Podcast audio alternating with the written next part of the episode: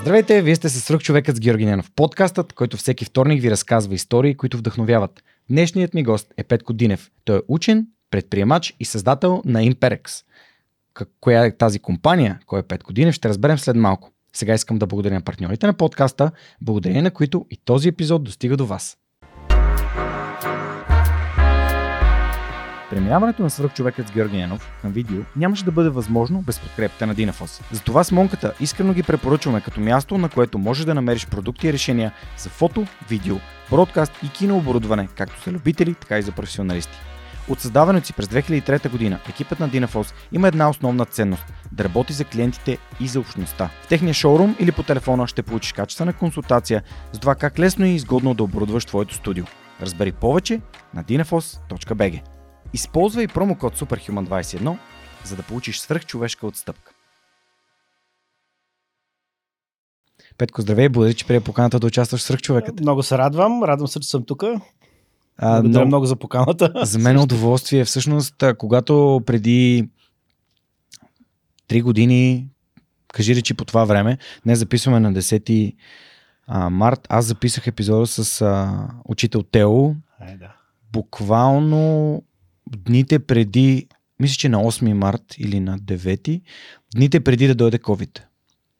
И бях, спомням си, съборих се много рано сутринта, качих се на колата, сложих таблета в раницата и отидох в училището, къде той преподава. Не знам къде, кога на теб ти е водил уроци, но в едно училище извън, нали, център на града, което буквално ми навяваше на спомени за Припят. Едно изоставена сграда, отключва се с един катинар и влязохме вътре и той ми каза, това е единствената суха стая. Тук родителите, които помагат на фондация Тео, са отделили пари, направили са ремонт и всички учебници, всички деца учат тук, всички учебници са тук, защото тук е сухо, на другите места се виждаше между панелите как водата тече.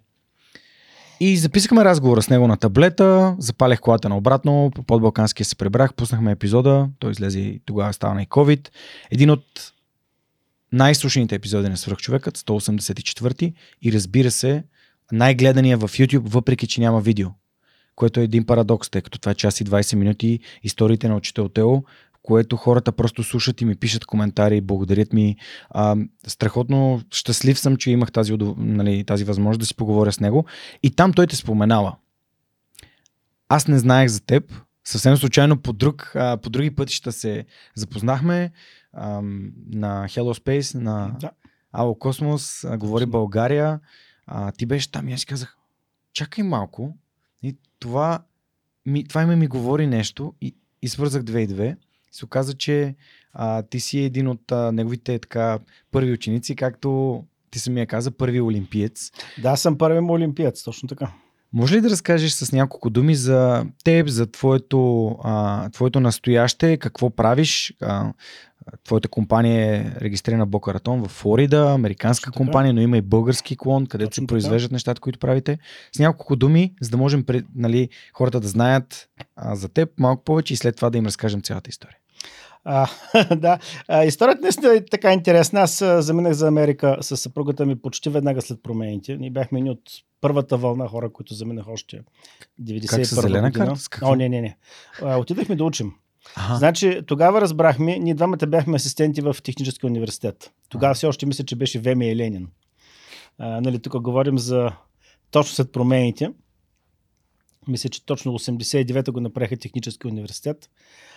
Бяхме в катедра физика, бяхме асистенти, даже мисля, че бяхме старши асистенти, ако не се лъжа, когато, нали, промените настъпиха. Тогава сина ни беше на 40 дена в общини, съвсем бебе. И тогава ние разбрахме, че има начини, по които човек може да отиде легално без да бяга. Тогава беше много популярно да се ходи в Куба, оттам да се минава границата, или пък да се ходи в Канада. И там имаше някаква прословута врата, в която по някаква причина тя не стоеше заключена, така че хората можеха директно от терминала да излязат вънка и така, нали, търсиха убежище, но някак си, нали, тази идея нещо не ми допадна. Защото тръгвайки по този път, ти тръгваш в едно съвсем друго направление. Аз реално мисля, че има мъка в главата си и това, което избрахме да отидем да учим. Защото когато ти дойдеш от никъде, Значи, дайте да разсъждим, голяма част от американците изобщо знаят какво е България, къде е България и така нататък. Те и още не знаят, но това, нали. Така че ти пристигаш като част от бившия съветски блок. Много е трудно да ти се доверят, да те приемат, да отидеш, нали, не дай се Боже пък, нали, да искаш работа, да работиш в някаква по-сериозна компания. Значи там пречките са много, много големи. Аз това го знам лично от опит, защото веднага след промените тръгнах да кандидатствам за най-различни работи. Тогава се разбра, че, нали, примерно в Philips човек може да отиде да работи в австрийското посолство, имаше някакви обяви, Южна Африка и така. Просто така беше доста активна кампания. И когато, нали, започна да им пише на моя развален английски, тогава почти не съществуваш, нали, кара хората да ми го превеждат. Еми да, това е реалността, да. Това е реалността. И когато те питат, каква ти е заплатата като асистент, нали, в долари? Еми, значи тогава заплата като асистент беше примерно 40, 50, 60 долара на месец. Нали, ти като го напишеш това нещо, нали, ти си толкова великучен, нали, имаш заплата на... Даже нямате чистач, нали. Това е, нали, подаяние там отпред са шапка, където стоиш, нали, ти събират парички. Отговора беше, нали, така, много деликатен, много, нали, професионален, нали, че за момент, нали, нямат нужда от моите, нали, познания. Писах на различни компании. Аз тогава в техническия се занимавах с влакняста оптика. Имах така няколко, даже има едно изобретение българско. Mm-hmm. Имах няколко идеи, които се опитах да... в областта на метрологията, се опитах да, нали, подам на някои компании с цел, нали, да покажа, че аз знам нещо. И така отговор беше много деликатен, който... В общо ли разбираш, че нямаш никакъв шанс? Нали, казвам между редовете, нали, никакъв шанс. Така че този път, нали, да тръгнеш, да бягаш и да изпаднеш пак в същото положение, нали, тоест тип като отидеш там, тъй като тогава аз нямах пари, нямахме пари, нали, в общи линии може да се берем не повече от 5-600 долара, което в общи линии това е смешно. Тоест ти пак трябваше да отидеш да ми изчини. И, тоест ти разбираш, влизаш в едно друго направление, от което излизането е много трудно. Така че ние решихме да използваме другата възможност да отидем да учим, т.е. да правим там докторат. Сега, за един човек, който вече е бил преподавател, да се върне на студентската скамейка, хич не е лесно. Но просто целта оправдава средства. Съжаление, човек трябва да прави трудни избори. И съпругата ми беше приета, тъй като тя от английска гимназия завършва, така че тя знаеше английски.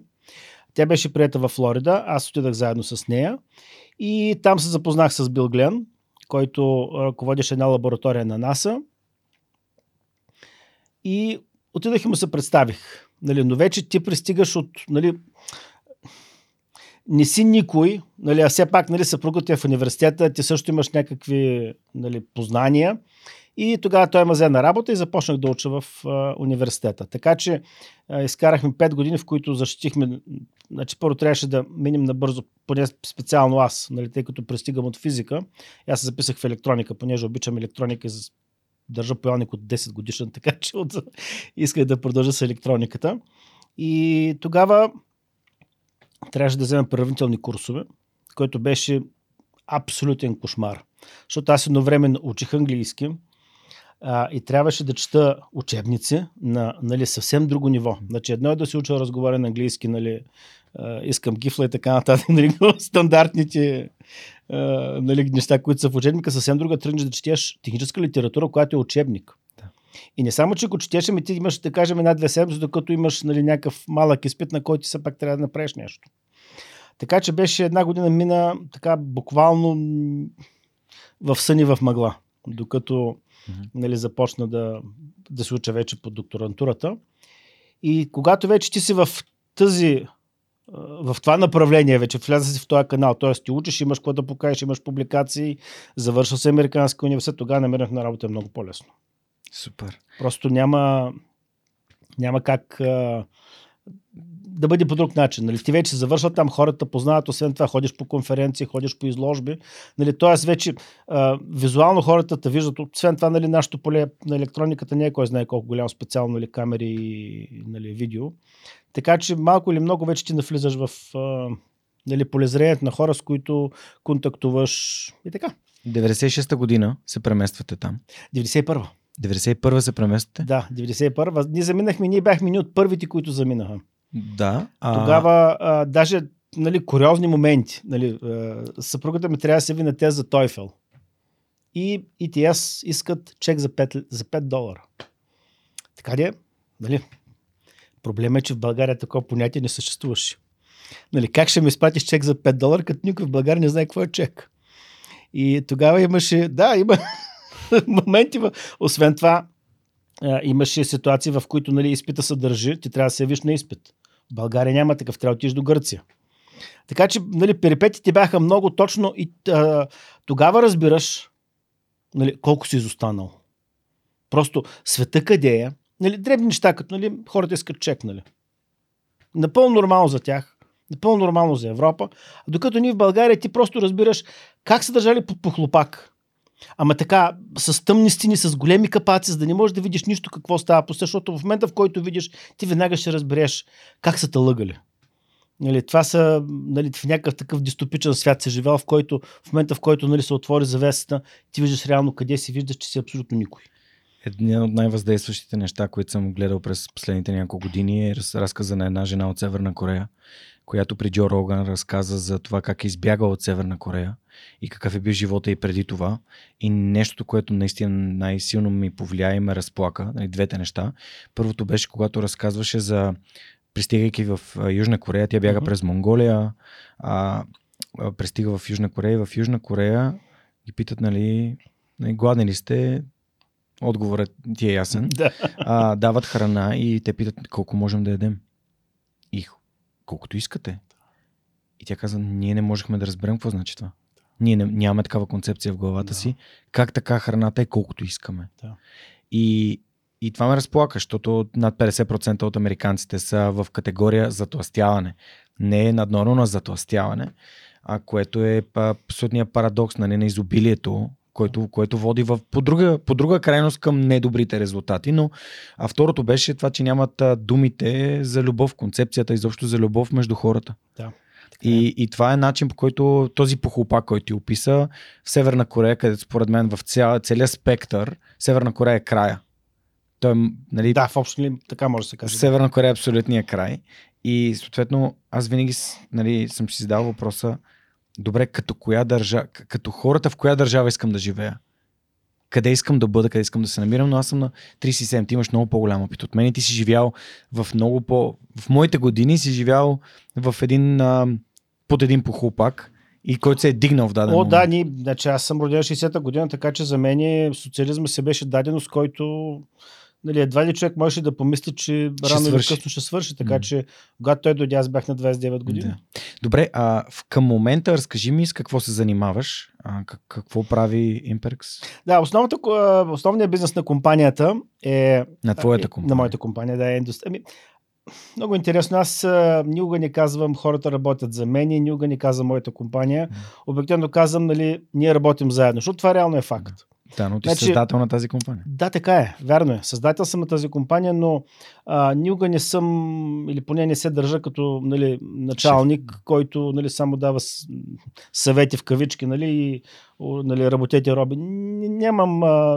Тая концепция няма при мен. Ние работим заедно. Значи, по принцип, за да може човек да постигне нещо, колкото и да си добър, нали, казвам, дори да си гений, нали, пак ти трябва помощ от някъде. Нали. Ти не можеш да бъдеш добър, не можеш да бъдеш гений във всичко. Все някъде нещо ти липсва, все някъде си трябва да научиш много неща. Така че, да, нали, де-факто е моята компания, тъй като е де-юре. Нали, тъй като аз съм я създал, но реално погледнато ние работим заедно и аз, за мен и моите колеги са колеги, а не подчинени. Да, просто исках да стане ясно, че ти си създател на тази компания, че си човека, който е създал, започнал, нали, сигурен съм, че ще стигнем до там как е дошла идеята и как един учен става предприемач, но с какво се занимава компанията? Да, в момента ние правим камери, индустриални камери и правим компютърна периферия, това са карти за цифроване на видеоизображения. Това е основният бизнес на нашата компания. Нали, в момента почнем вече да правим системи, които включват, нали, цялата, нали, приемането на изображението, процесирането и вече вадене на решения. И това е нашия основен бизнес вече 20 няколко години.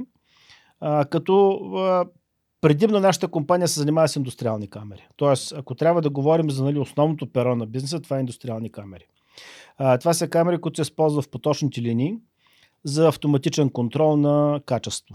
Тоест, нали, води се автоматичен оптичен контрол на качество. Нали, точно да, пример на български. Да, мога да дам конкретен пример. В момента работим с компанията Домлен. Предполагам, знаете киселото мляко Домлен. Да. Преди около една година инсталирахме система за оптичен контрол на кофичките. Тоест, преди те да бъдат напълни, ги проверяме дали са чисти. Ето това е типичен пример за индустриална камера. Да. Същевременно и голяма част от този бизнес е развити в Щатите. Да, да, разбира се, като той реално оттам тръгва. Аз сега започнах да развивам бизнеса в България и то стана... Не стана случайно ден, но по някаква причина в България винаги се опитвах да държа така сравнително нисък профил.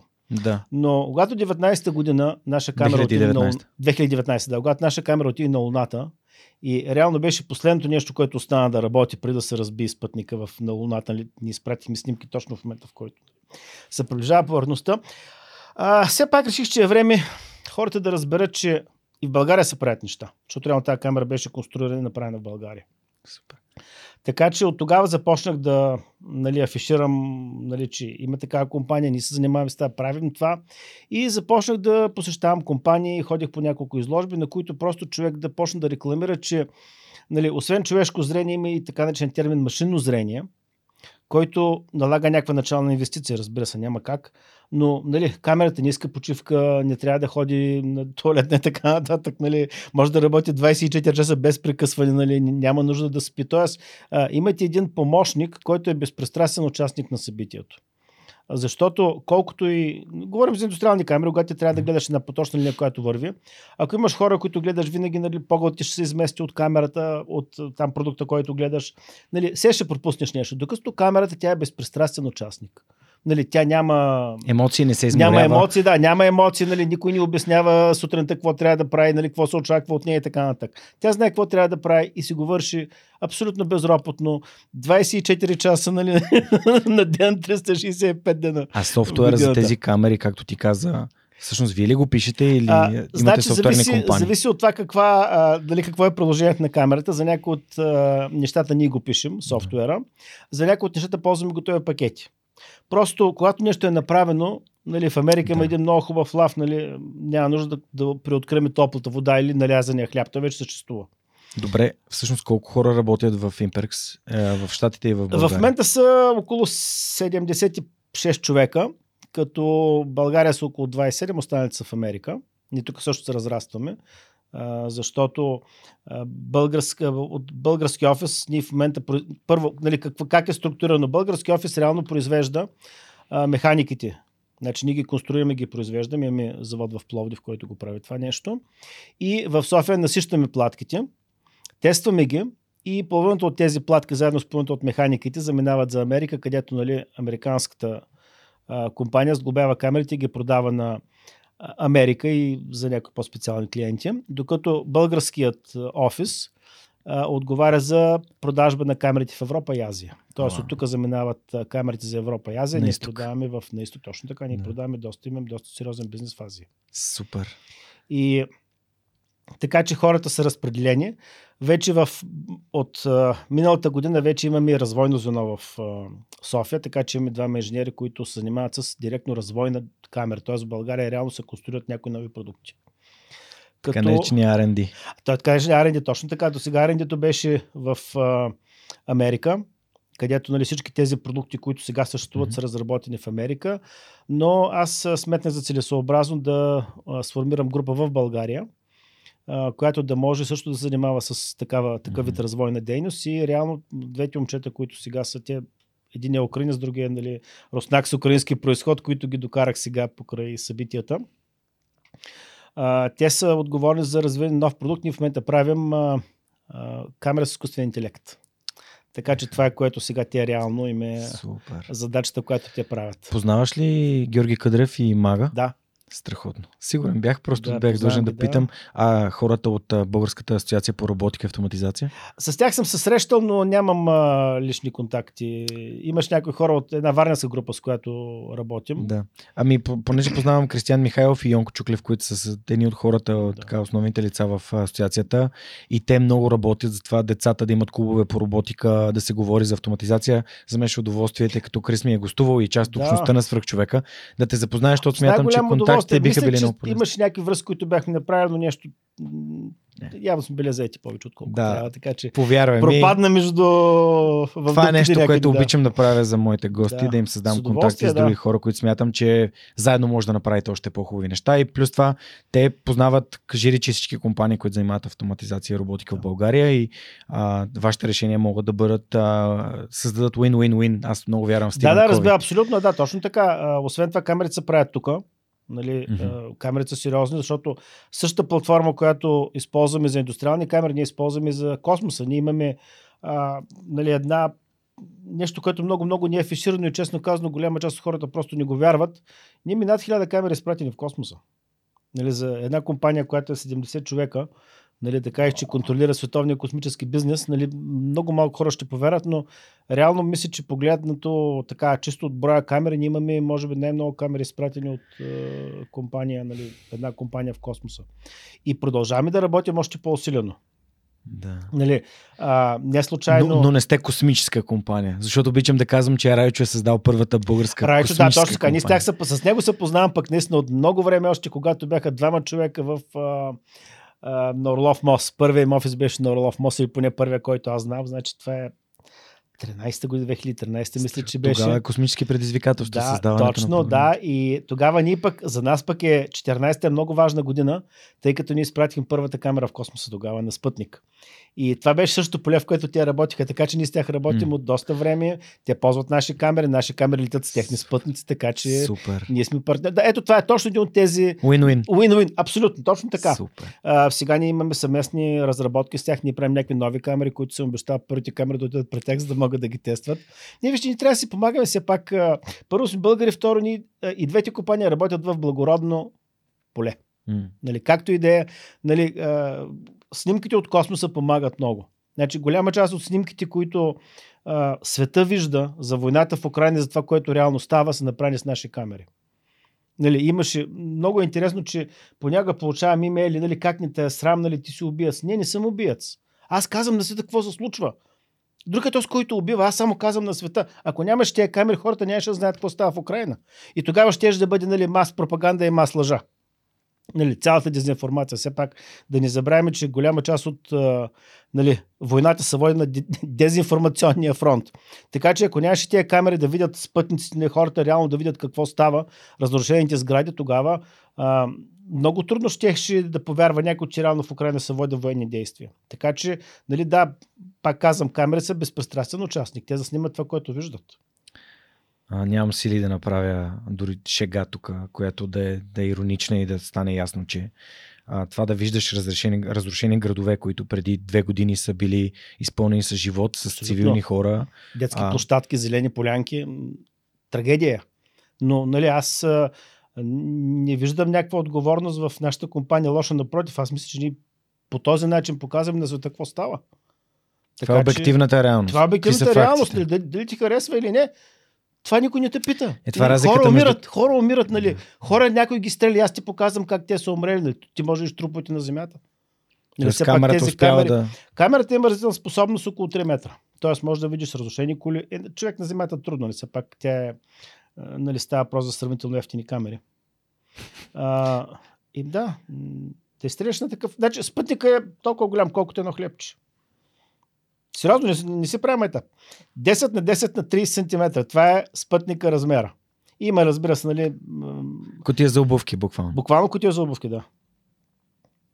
И от това нещо ти можеш да видиш, той е обикалял, значи отнема му 90 минути да обиколи земята. Той е на орбита около 500 км над земята. И сгради се виждат, виждат се самолети, коли, танкове. Долу-горе около 3 метра, 3 на 3, нали? Обект, който е 3 на 3 метра, може да се види. Вау, Да, влязгаме в... Много интересно, докато ти говориш до сега, не знам дали има и 10 минути от как сме започнали, аз се разплаках два пъти. Просто защото първо се изключително се радвам за това, че ти си тук и днес ще ни разкажеш за всички тези неща, през които ти си преминал и които знаеш и можеш и които си научил, защото смятам, че това опит е безценен. И на второ място, не сега като говориш за войната и за това как... невидни хора умират на едно място и въпреки това има тълкувания, които са следствие на натрупане на пропаганда в последните 70 години. Абсолютно. И... това няма как да избягаме. Това даже го виждаме в България в парламента. Да, виждаме го навсякъде около нас, но се радвам, че хората, които имат образованието и ценностите, могат да мислят и да се обединяват, за да покажат на света, че срещу фактите не може да се спори и абсолютно. Време да си отворим очите. Да. Хората не си дават сметка, е там горе стои 1984 година, но ние реално живеем в точно тази дистопия. Знаете ли между какво работи Лорел? Не. Какво работи Лорел? По време на войната той е бил отговорник за дезинформацията в Англия. За дезинформация, т.е. каква е информация, която получават в Англия, която е напротив, да генерира дезинформация. Той да генерира дезинформация. Затова е написана тази книга. За него това е абсолютно до болка познато. Да. Интересно. За мен фермата на животните... Да, точно, фермата също те. Едно време ги четахме, когато бяха покривна литература, беше трудно да се намеря, това е по време на социализма. И ние наивно си мислихме, че книгата на Орел е написана за България, или по-скоро за соца. Моята първа голяма изненада беше, когато идвах в Америка, че реално тя е написана за там. Тоест и там я има. Абсолютно. Не само, че там. Тя е написана за там. Да. И в момента, сегашно време, т.е. 23-та година, 10 март, е много актуална и там. Даже повече актуална, отколкото тук.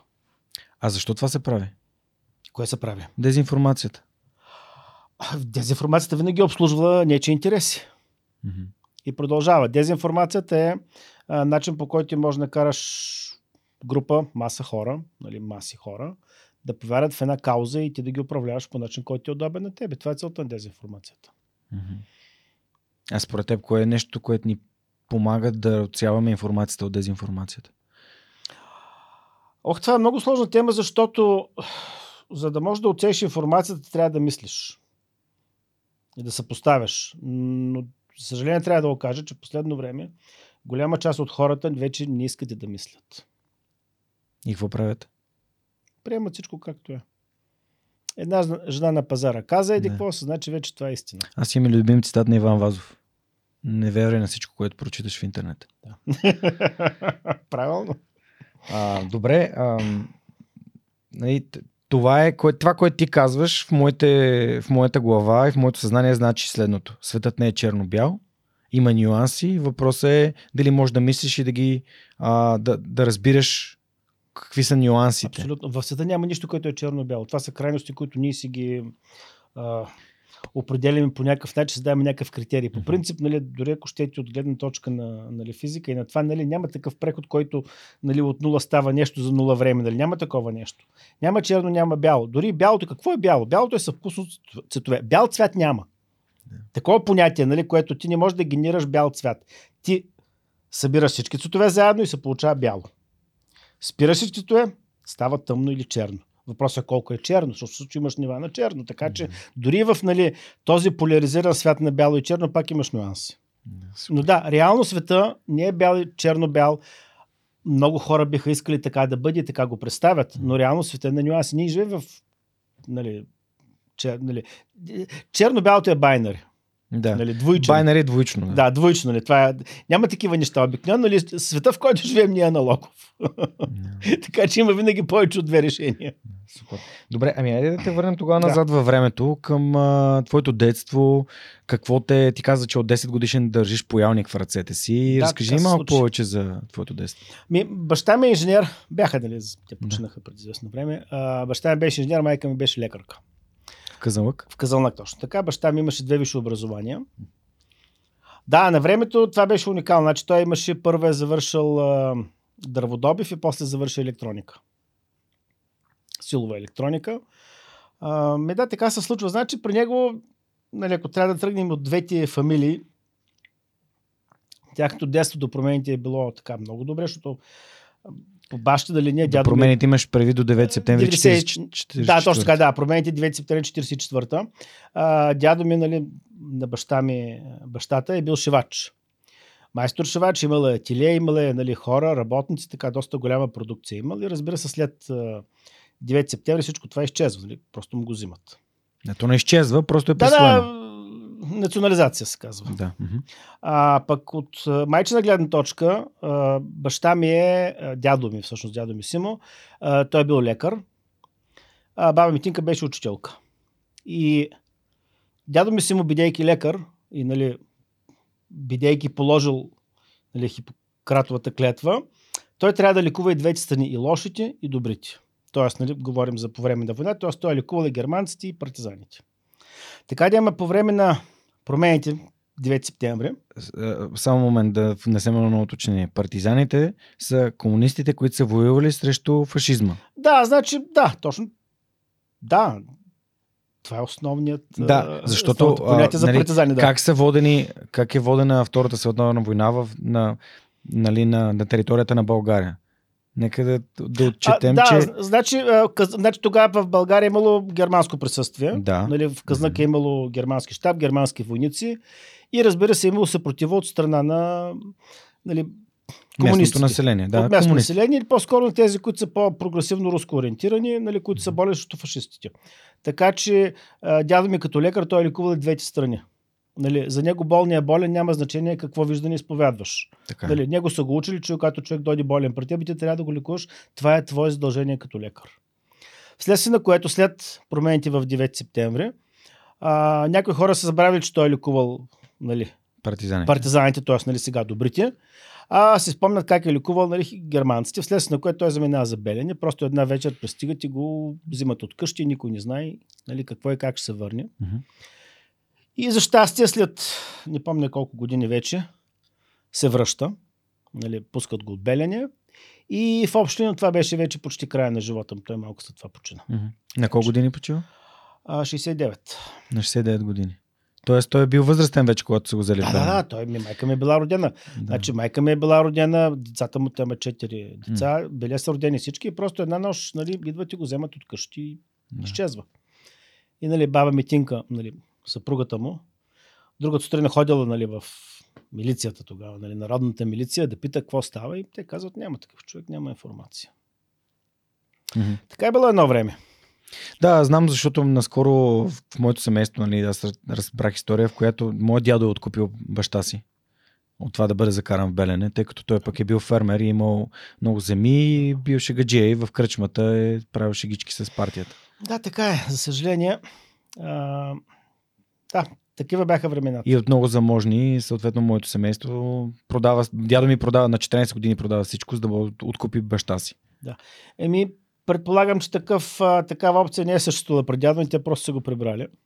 Но да, така че по тази причина, нали, майка ми и баща ми първо са имали много труден период, за да ги приемат студенти. Просто години наред, може би 3 или 4 поредни години, документите им изчезват. Нали. Няма такива хора, които са кандидатствали, нали, в заведения. Поделихте за тази книга една турба ключове на Цончо Родев. Цончо Родев е родом от град Провадия, прекарва голяма част от живота си в Сливен и сега в момента чета неговата автобиографична книга "Един живот за България" се казва, където се разказва как всъщност бащата на Цончо Родев, адвокат, който е живял в Добрич, след междусъюзническата война бяга от Добрич, защото Добрич влиза в румънска територия, отива в Провадия и по време на Народния съд, тъй като е бил депутат в там Народното събрание по време на Втората световна война, идват, взимат го и го убиват с Народния съд.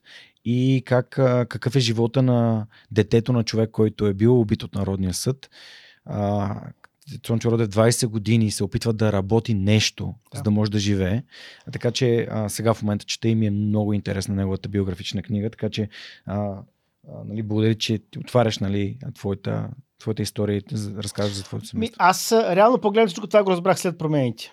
Значи, как го разбра? Никой не е говорил за това преди това. В моето семейство не. Явно хората са били много оплашени. Аз ги разбирам, когато майка ми е била 15 годишна или 16 годишна, когато нали, е войната.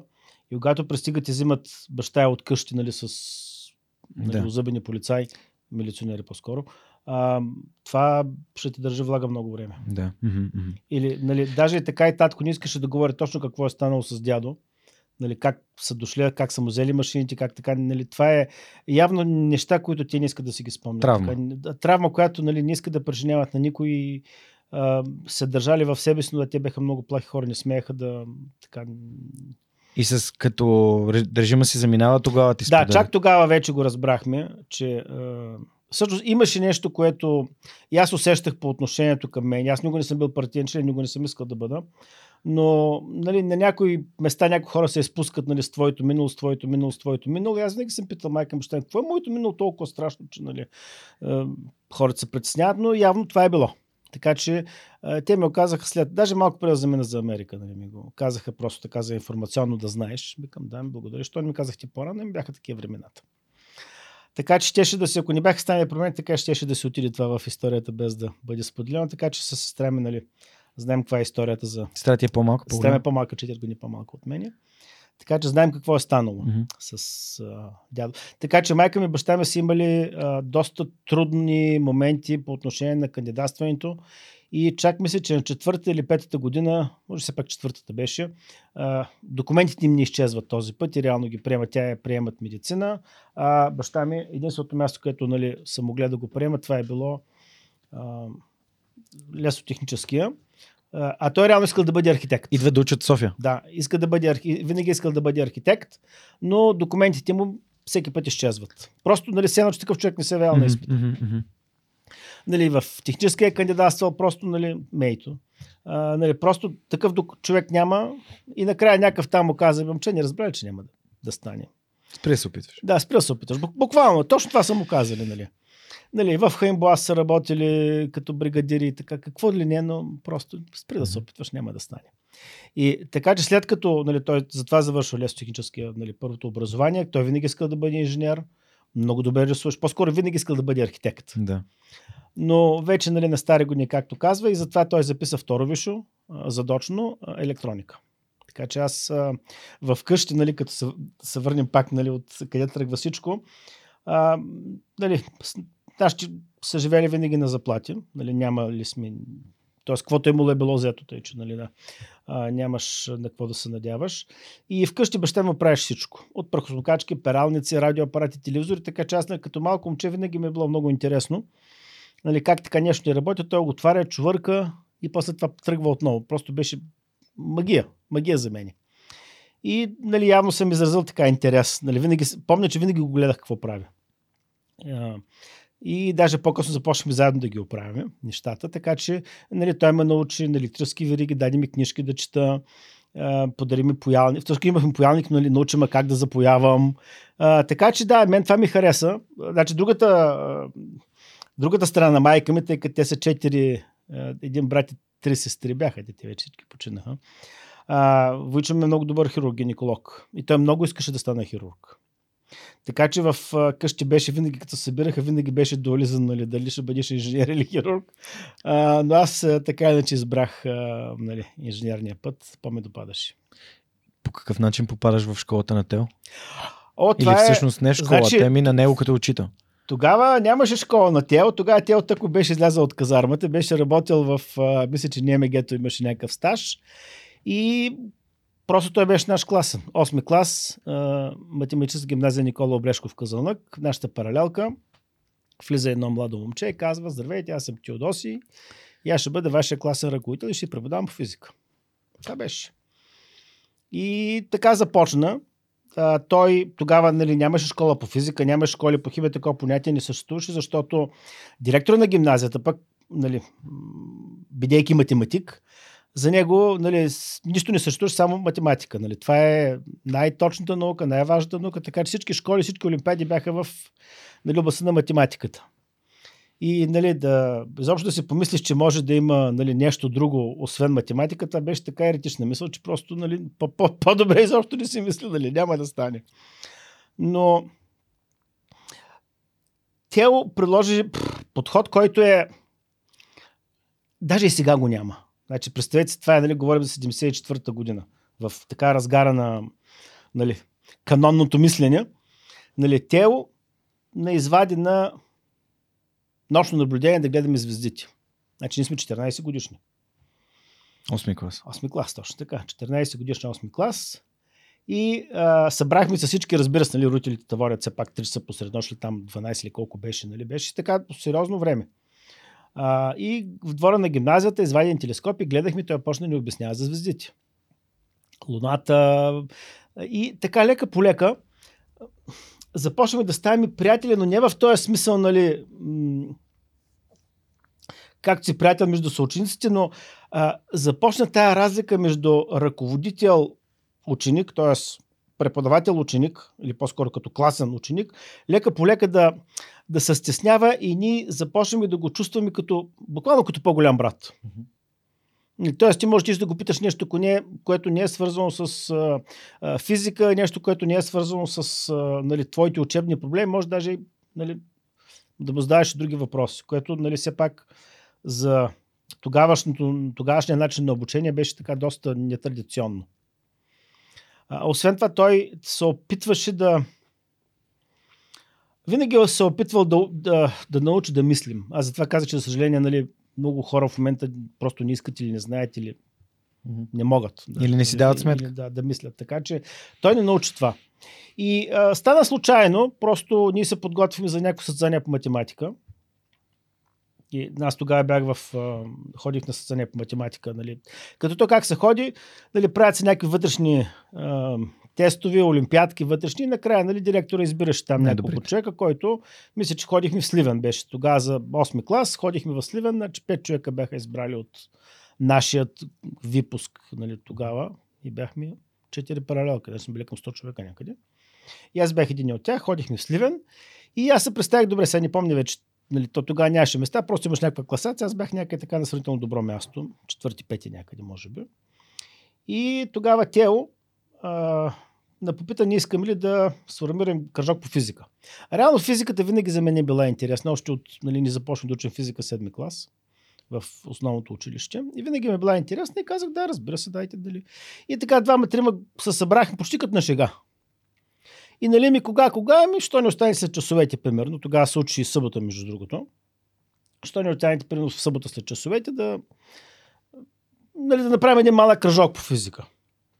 И в нали, първите няколко часа, нали, той по-скоро ни обясняваше такива общи понятия от физика, нали, ако щете, нали, ако заинтригуващи, нали, такива неща, които... И ти си 14 годишен, нали, да тръгнете решава диференциално уравнение, това е най-добрият подход, нали, все пак. Нали, някакви по-такива нали, примерно, да, един такъв основен въпрос, нали. Какво беше? Защо през зимата, ако сложиш в едно стъклено шише вода, то се пука? Нали, като замръзни, водата се разширява и се пука. Защо? Нали, пак е вода. Нали, кое води до това? Нали, такива неща, които първо те карат да... Си любопитен. Първо да си любопитен, второ да помислиш. Защото той не ти казва отговора, нали, това е така и така и така. Той те пита тебе. Ти какво мислиш по въпроса? Нали, и ти все пак, нали, да, може да кажеш, не знам, но нали, ти вече така и така си поел си някакъв ангажимент да отиш този кръжок. Нали, може всяко нещо да говориш, не знам.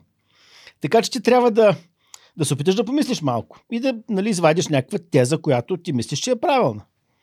И нали, ако тя е правилна, той ще ти каже да, така е, или ще Тогава вече нали, ще включи малко физика в нали, нещата, какво, как и така. И реално така започнах в началото. И след това, ние нали вече, защото съученици питат какво става, ние сме на кръжок по физика и нали, доста хора така започнаха да идват. Така че след края на 8-ми клас, 4 човека от нас, или 3 мисля, че бяха, се класирахме на първо място на окръжната олимпиада по физика. Значи ние в рамките на семестър и половина. И защото тя олимпиадата беше май, смисъл, окръжната беше май месец, да, срок и половина някъде.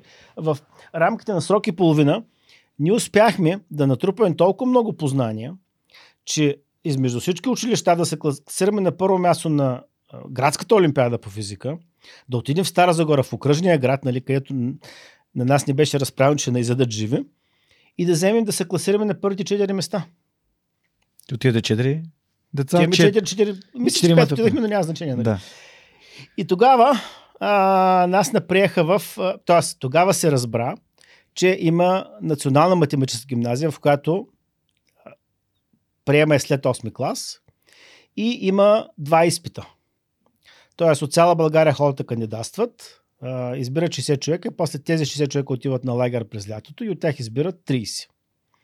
И тъй като ние сме на първо място на окръжната олимпиада, ако искаме да отидем, ще ни признаят все едно първи изпит, че сме го минали.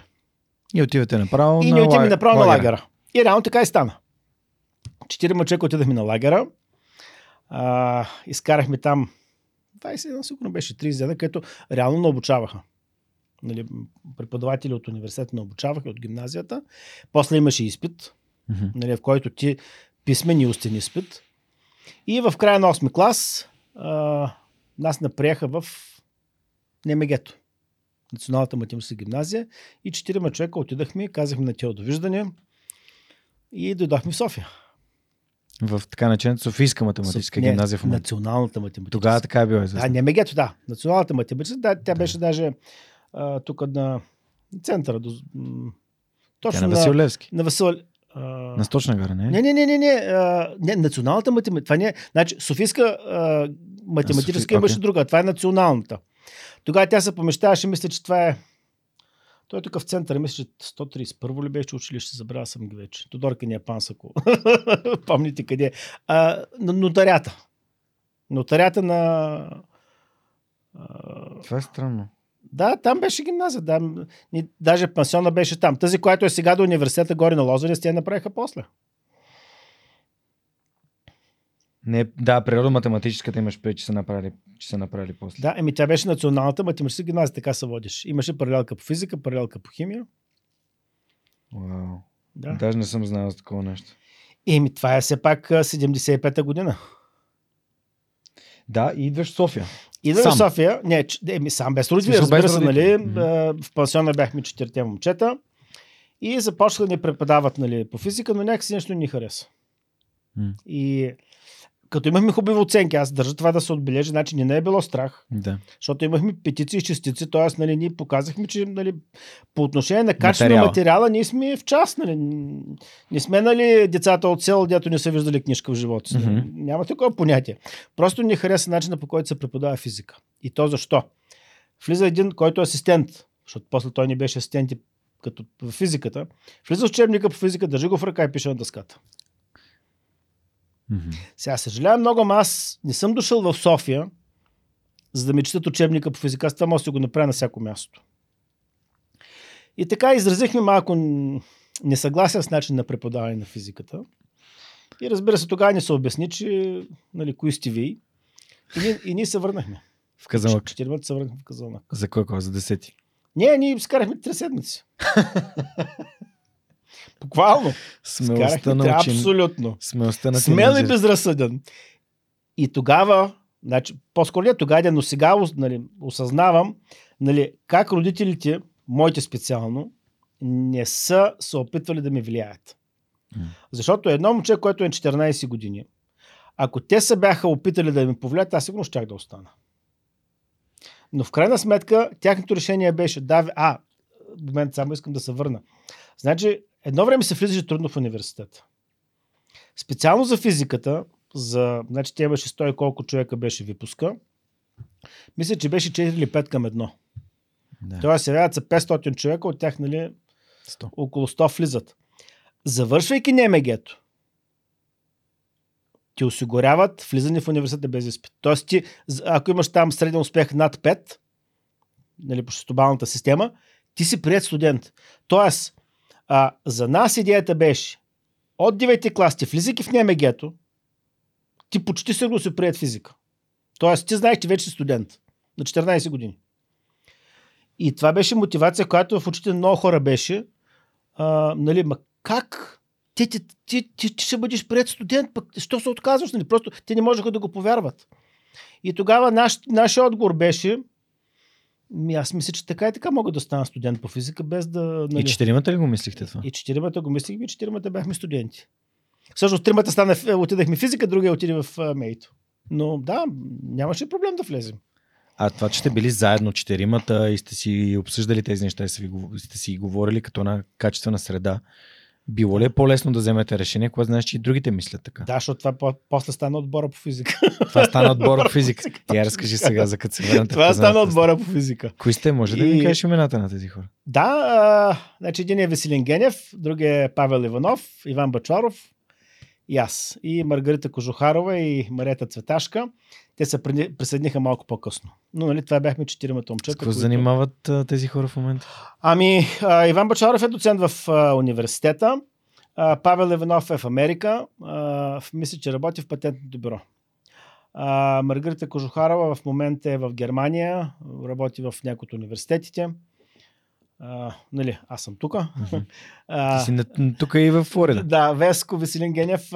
Той завърши...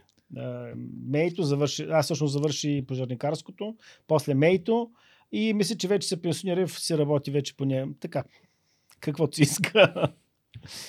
Супер. Добре, и се връщате и... Така, и ние се връщаме и това за тяло според мен, защото ние му казахме, що се връщаме. Да. Това за него беше много добра индикация, че ние реално вярваме в неговия начин и това беше стимул и за него.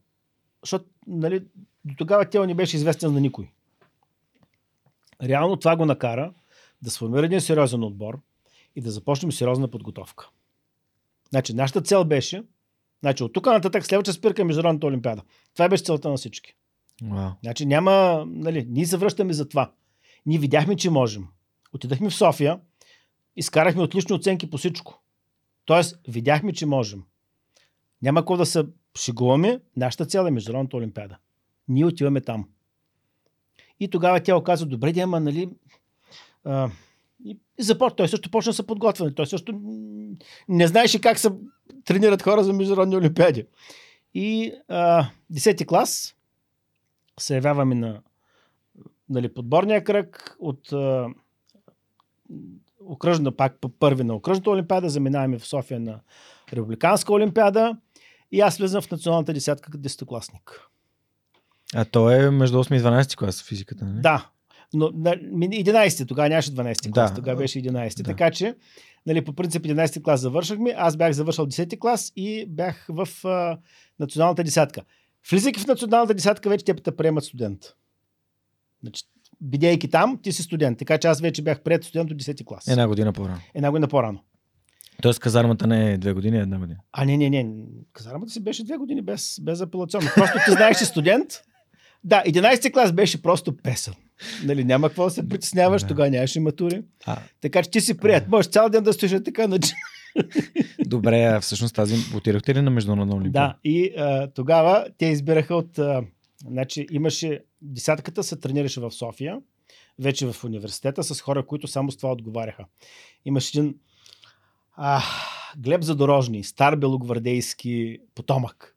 Страхотен човек. Просто големи такива дебели лупи.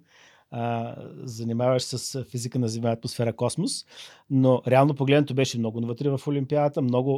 Той беше част от... Реално той беше техническият ръководител на Олимпиадата. И разбира се, нали, по соца, следващия, нали, другия, който отговаряше, беше министър или там заместник министър на просветата. Така че няма как.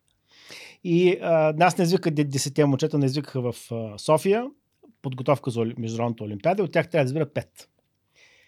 И аз явно съм показал доста добри резултати, защото ме избраха в националната петица. И 77-ма се отзовахме в Чехия за олимпиада. И аз като 10-ти клас, всички други бяха 11-ти клас. И олимпиадата имаше два дена, теория и практика. Тоест, нали, теория е експеримент. Нали, тогава се каже експеримент. Той сега е експеримент. И аз успях да събера над 90% и двата дена, така че получих първа награда. Златен медал. Златен медал и първа награда. Първият златен медал на учител на тело. Абсолютно. И за мен беше като шок. Защото все пак, нали, едно е, нали, първо момче от Казанлък, второ момче от България. Когато се виж вече на световната сцена и отидеш, видиш, че и там си първи, тогава може би наистина, нали, целият този труд се е струвал. Как успя да контролираш това его? Защото когато си на 17-18 години си кажеш, аз съм голямата работа. Ами, честно казано, мисля, че ако ще ти генетично, поради факта, че, нали, това, което са преживяли родителите ми, винаги в къщи е била по-така... Не сме си показали много емоциите, нали? Тоест, знали сме, че ние сме белязани, или поне те са знали, са опитали да го притат на нас, че ние сме отбелязаните, така че, нали, няма какво да се възгордяваш, нали, там имаш един канал, в който трябва да вървиш. Сега, разбира се, аз, нали, после като, да, след Олимпиадата, ами да, станах по-самоуверен. А това важно ли според теб за хората? Да. Трябва да вярваш в себе си. Ако не вярваш в себе си, няма как да очакваш други, че вярват в тебе. Много пъти, като става въпрос за САЩ и конкретно за предприемачество и технологично и не само, в контекста на това, че водя интервюта и на английски език с различни предприемачи, те казват, че в щатите просто хората изключително много си вярват и супер смели, да, дръзки. Ами, то е, ако ще ти философия и мироглед. Значи има страни, в които ако ти паднеш, се провалиш. Ти вече си обречен с, нали, белязан така с един голям червен кръст, нали, за цял живот. Тоест никой не ти вярва вече. Ти се опитал, показал си, провалил се. Мисля, че до някъде България беше така по време на соца. Америка е абсолютно обратното. Там даже се гледа още по-добре на тебе. Ако ти паднеш, провали се, после пак дигнеш глава и станеш и тръгнеш. Нали? Тогава се казва, ей, той човек има хъс. Нали, той човек не се предава. Грит. В него има борбеност, да, в него има грит, в него има борбеност. Нали, той знае какво иска и ще го направи. Но за да може всичко това да стане, ти трябва да вярваш в себе си. И, нали, Олимпиадата, която промени, да, и няма начин да ни те протиси 15-16 годишен си, или по-скоро 17 си бил тогава, нали, да станеш първенец на международна Олимпиада, ами да, дига ти са рейтинг. Какво случи след това? Но по-скоро дигат се в този, че ти вътрешния ти... Да, между момичета нямаше ефект, но, нали, вътрешният ти рейтинг... Разбират момичетата от физика. Да, вътрешният, нали, ти рейтинг, разбира се. Вътрешният ти рейтинг има, беше... Жуто, не знам дали ти говори нещо, Русита Кокотанекова, тя е астроном, на когото е кръстен астероид, част от семейство Кокотанекови, които са много известни в Хасково, Димитровград, там с и те курсовете, които правят, така че гостува ми е жена, много добър физик. Ма аз не казвам, че жените моля да се не разбират физика. Аз се пошегувах, нали? Съпругата ми е физичка. Добре, че е била тя, да отираш във Флорида с нея. Но, нали, това, което реално стана, добих самочувствие, по-скоро добих вяра в себе си и в моите познания. И това помага много. Супер. Нали. Сега, нали, други ще кажат дали. Върна се. Да. Така че да, върнах се. Нали, това също за града беше много... Нали, първо за гимназията, второ за града. Нали, дори за директора математика. Дори за директора. Ох, там е една сага. Значи той покрай това нещо, нали, получи орден Георги Кирков. Той. Не Георги Кирков, ами Кирил Методи, мисля, че беше. Okay. Да, разбира се, директор на гимназията. И тогава хората започнаха да бъдат, добре, нали, ти какво си допринесъл, нали, бидейки директор на гимназията, а тя, който реално ги обучава, не получава нищо. Нали, и тогава той успя да му издейства, но втора степен, нали, за да бъде малко по-малко от неговото. Той беше от старата партийна. Нали.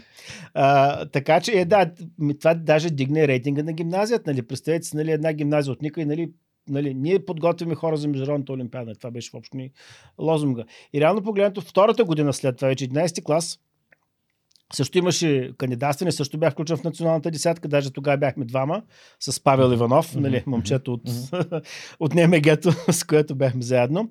Но за съжаление 98-ма година нямаше международна олимпиада. Трябваше да бъде в Швеция. 78-ма, да. Трябваше да бъде в Швеция. По някаква причина не се състоя. Сега, честно казвам, не знам защо. Даже не знам дали даже бяха казали, просто казаха, нали, тая година няма да има подготовка за международна олимпиада, т.е. отивайте си вкъщи и това е. И се радвайте. Така че нали, тогава Павел също беше прият, нали, студент като част от националната десятка. И след това отиваме в казармата, 2 години войник. И след това... Къде беше в казарма? Село Свобода, Черпанско. Химически войски. Какво правиш там? Оценка на радиационна обстановка. Тоест, нали, ако падне атомната бомба, да вземе да гръмне някоя атомна електроцентрала. Да, знаеш долу-горе, нали, зависимост от това къде е вятър, ние получавахме метеоинформацията всеки ден, т.е. ти знаеш, нали, на къде е глобалният вятър, на къде ще тръгне облака и ще, нали, колко поражения ще има. Идеята беше колко поражения ще имат цивилни военни. Това помогна ли ти, когато Чернобил експлодира?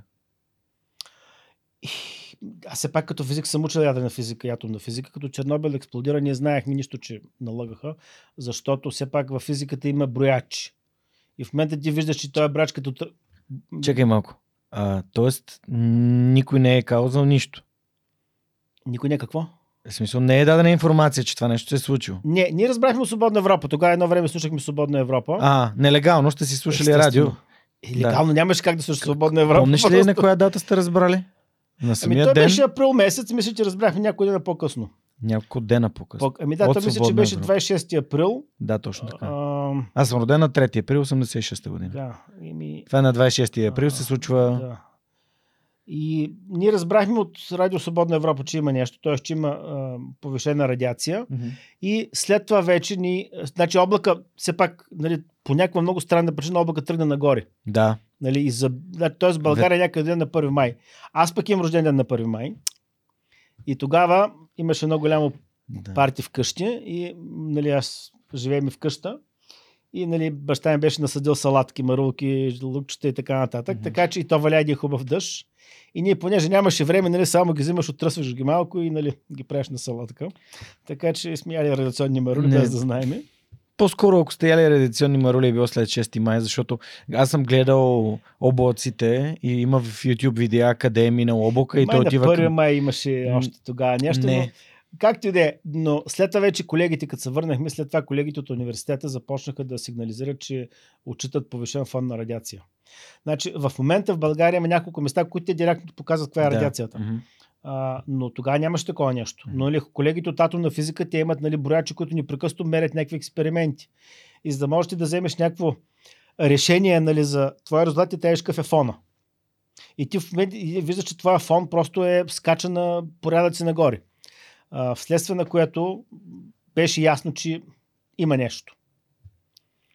Но ни вече чак накрая, честно казвам, то се разбра, но беше много-много закъснен. Даже до така степен, че на 24 май имаше манифестация, която хората така и така молиха да се отмини. Не разбира се как. Повелята на партията. Да. Аз имам един любим цитат на Тодор Живков, който за мен олицетворява целия режим и той е точно за тази случка и той ще си мълчи. И очевидно ти като човек, който е преминал през тези неща, го беше най-интересно, че тогава беше по времето на Горбачов. Mm-hmm. Нали, тогава започна да се говори вече, нали, за гласност. И всички разбрахме, че това е една абсолютна измишлятина, след като този, който беше най-големият радител за гласност, в момента в който стана Чернобил, се замълча като партизанин и изобщо нищо не се каза. Нищо не се каза на простолюдието. Да. Нали, после се разбра, че, нали, във вътрешните кръгове много добре се знаело, знало се какво да правят и така нататък. Но, за съжаление, такива бяха времената. Добре, завършваш училище, завършваш казарма и отивам в университета. Първите 2 години... Физика в Софийски. Физика в Софийски, да. Mm-hmm. Първите 2 години общо профилиране. И след това се избрах, трети курс трябваше да се профилирам, избрах се оптика и спектроскопия. Което ми беше... Оптиката ми е била... Нали, ако щете от Нютон, нали, всичко е светлина и после, нали, е светлина. За мен беше... Да, оптиката винаги ме интригувала. Така че избрах се оптика и с това реално свързах целия си живот. Като... нали, хората питат, нали, как така от оптика тръгна да правиш камери. И ме в началото, даже мислиш, ще шегуват, защото като погледнеш, нали, това са две страни на също нещо. Оптика и спектроскопията учи на оптика и те учи как да прави светлината. Най-така лъжки казано, нали, извинявам се на колегите оптици, но и спектроскопия, с които се занимават с това. Но, нали, буквално учите как да правиш светлина. Как се получава светлината, как можеш да я направиш. И за мен беше, нали, винаги заинтриговано, добре, хубаво, вече съм я направил. Какво да правим с нея? Как да я хванем пък сега? И тук вече пристигат камерите.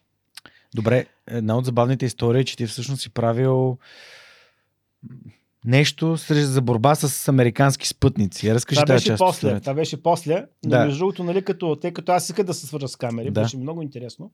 Реално моята дипломна работа в Софийския университет беше свързана с обсерваторията в Рожен.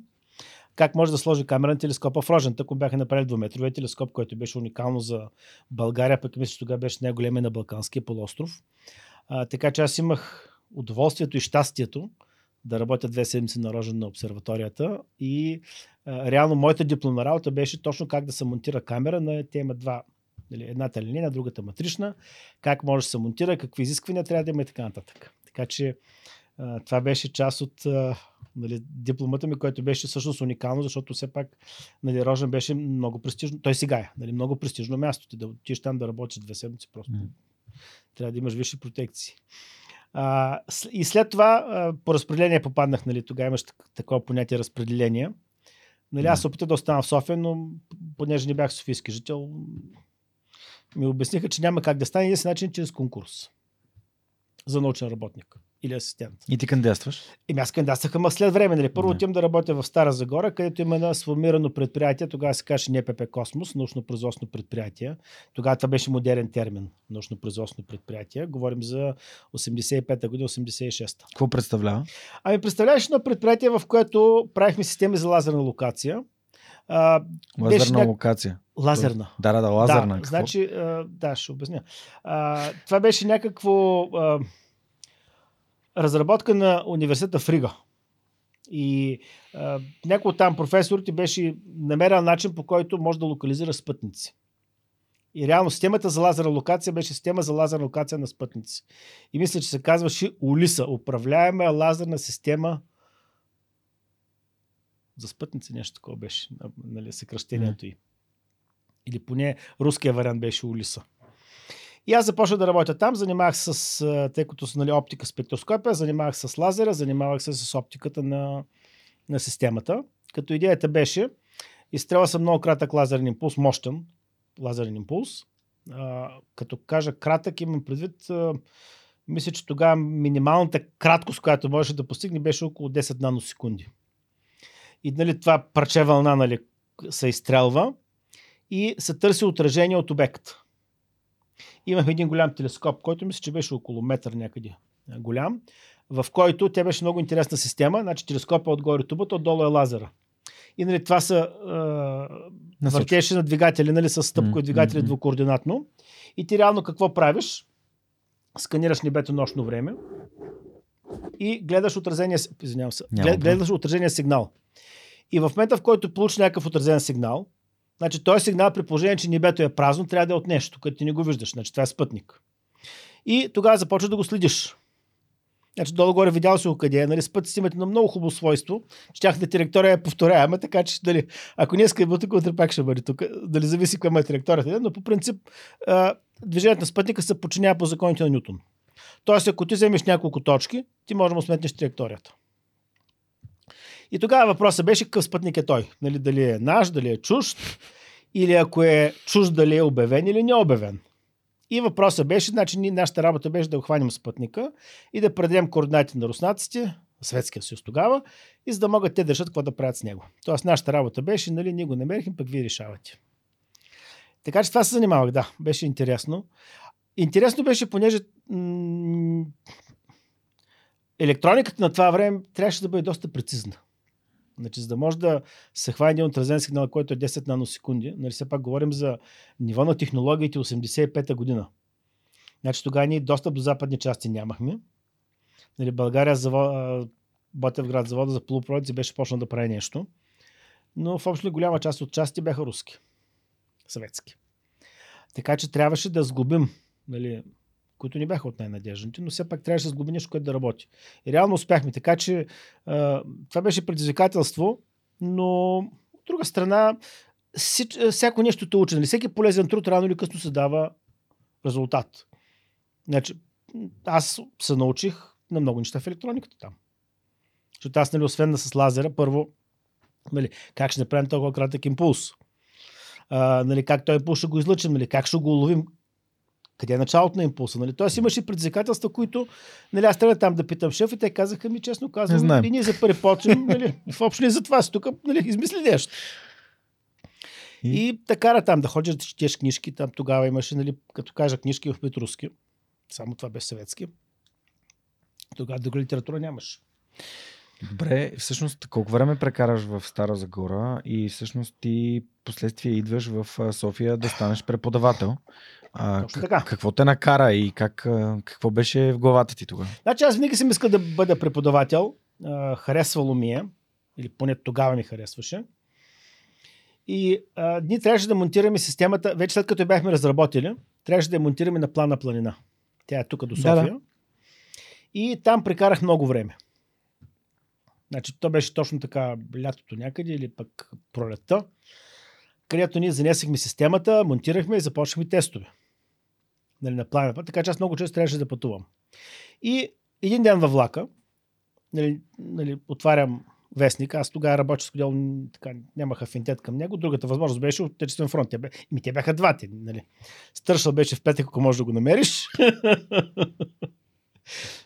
Нали, паралели и космоса с писания, така че нормалният ежедневен беше вестник. Така че аз, нали, взимам един вестник от гарата, гледам, нали, какво става и виждам, че в обявите имат обявени места в технически мейленин тогава, мейленин беше, имат обявени места за хонорувани асистенти.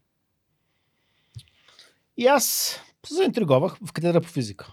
И имаше 20 места отворени. Викам, Значи, знам, че там става по протекция, но едва ли ще има 20 човека, които да, нали, ги... с протекции. И директно от влака отивам в канцеларията на МЕИ-то и питам, нали, чукам, нали, представям седи кой съм и, нали, нося вестника, виждам, че имате обява за асистентски места, може да получа повече информация. Като аз пропусна да кажа хонорувани. И тя тогава пита ми, за коя обява? И ми каза ми, тая вестника. И защото те каза, ма нещо в момента има две обяви. Едната е за редовни асистенти, другата е за хонорувани асистенти. Викам, ми за двете. И тя ми даде, нали, жената ми даде информацията за обявата и аз, нали, какво директно в катедрата по физика, която е на първия етаж. И отивам там и чукам на първата врата и казвам, така е, така се меди. Кой се завършва за физика, виждам, че има обява за редовни асистенти. Нещо ми кажете, нали, тогава едно момче Тинко, който беше дошъл, да кажем, преди една година и каза, да, търсим трима човека и, нали, разказах какво съм правил, що съм правил, да, кандидатства няма правил. Викам, бе, сега знам, че случи много така неделикатно, ама тези места ангажирани ли са? Той каза едно, той другите две са свободни. Това е.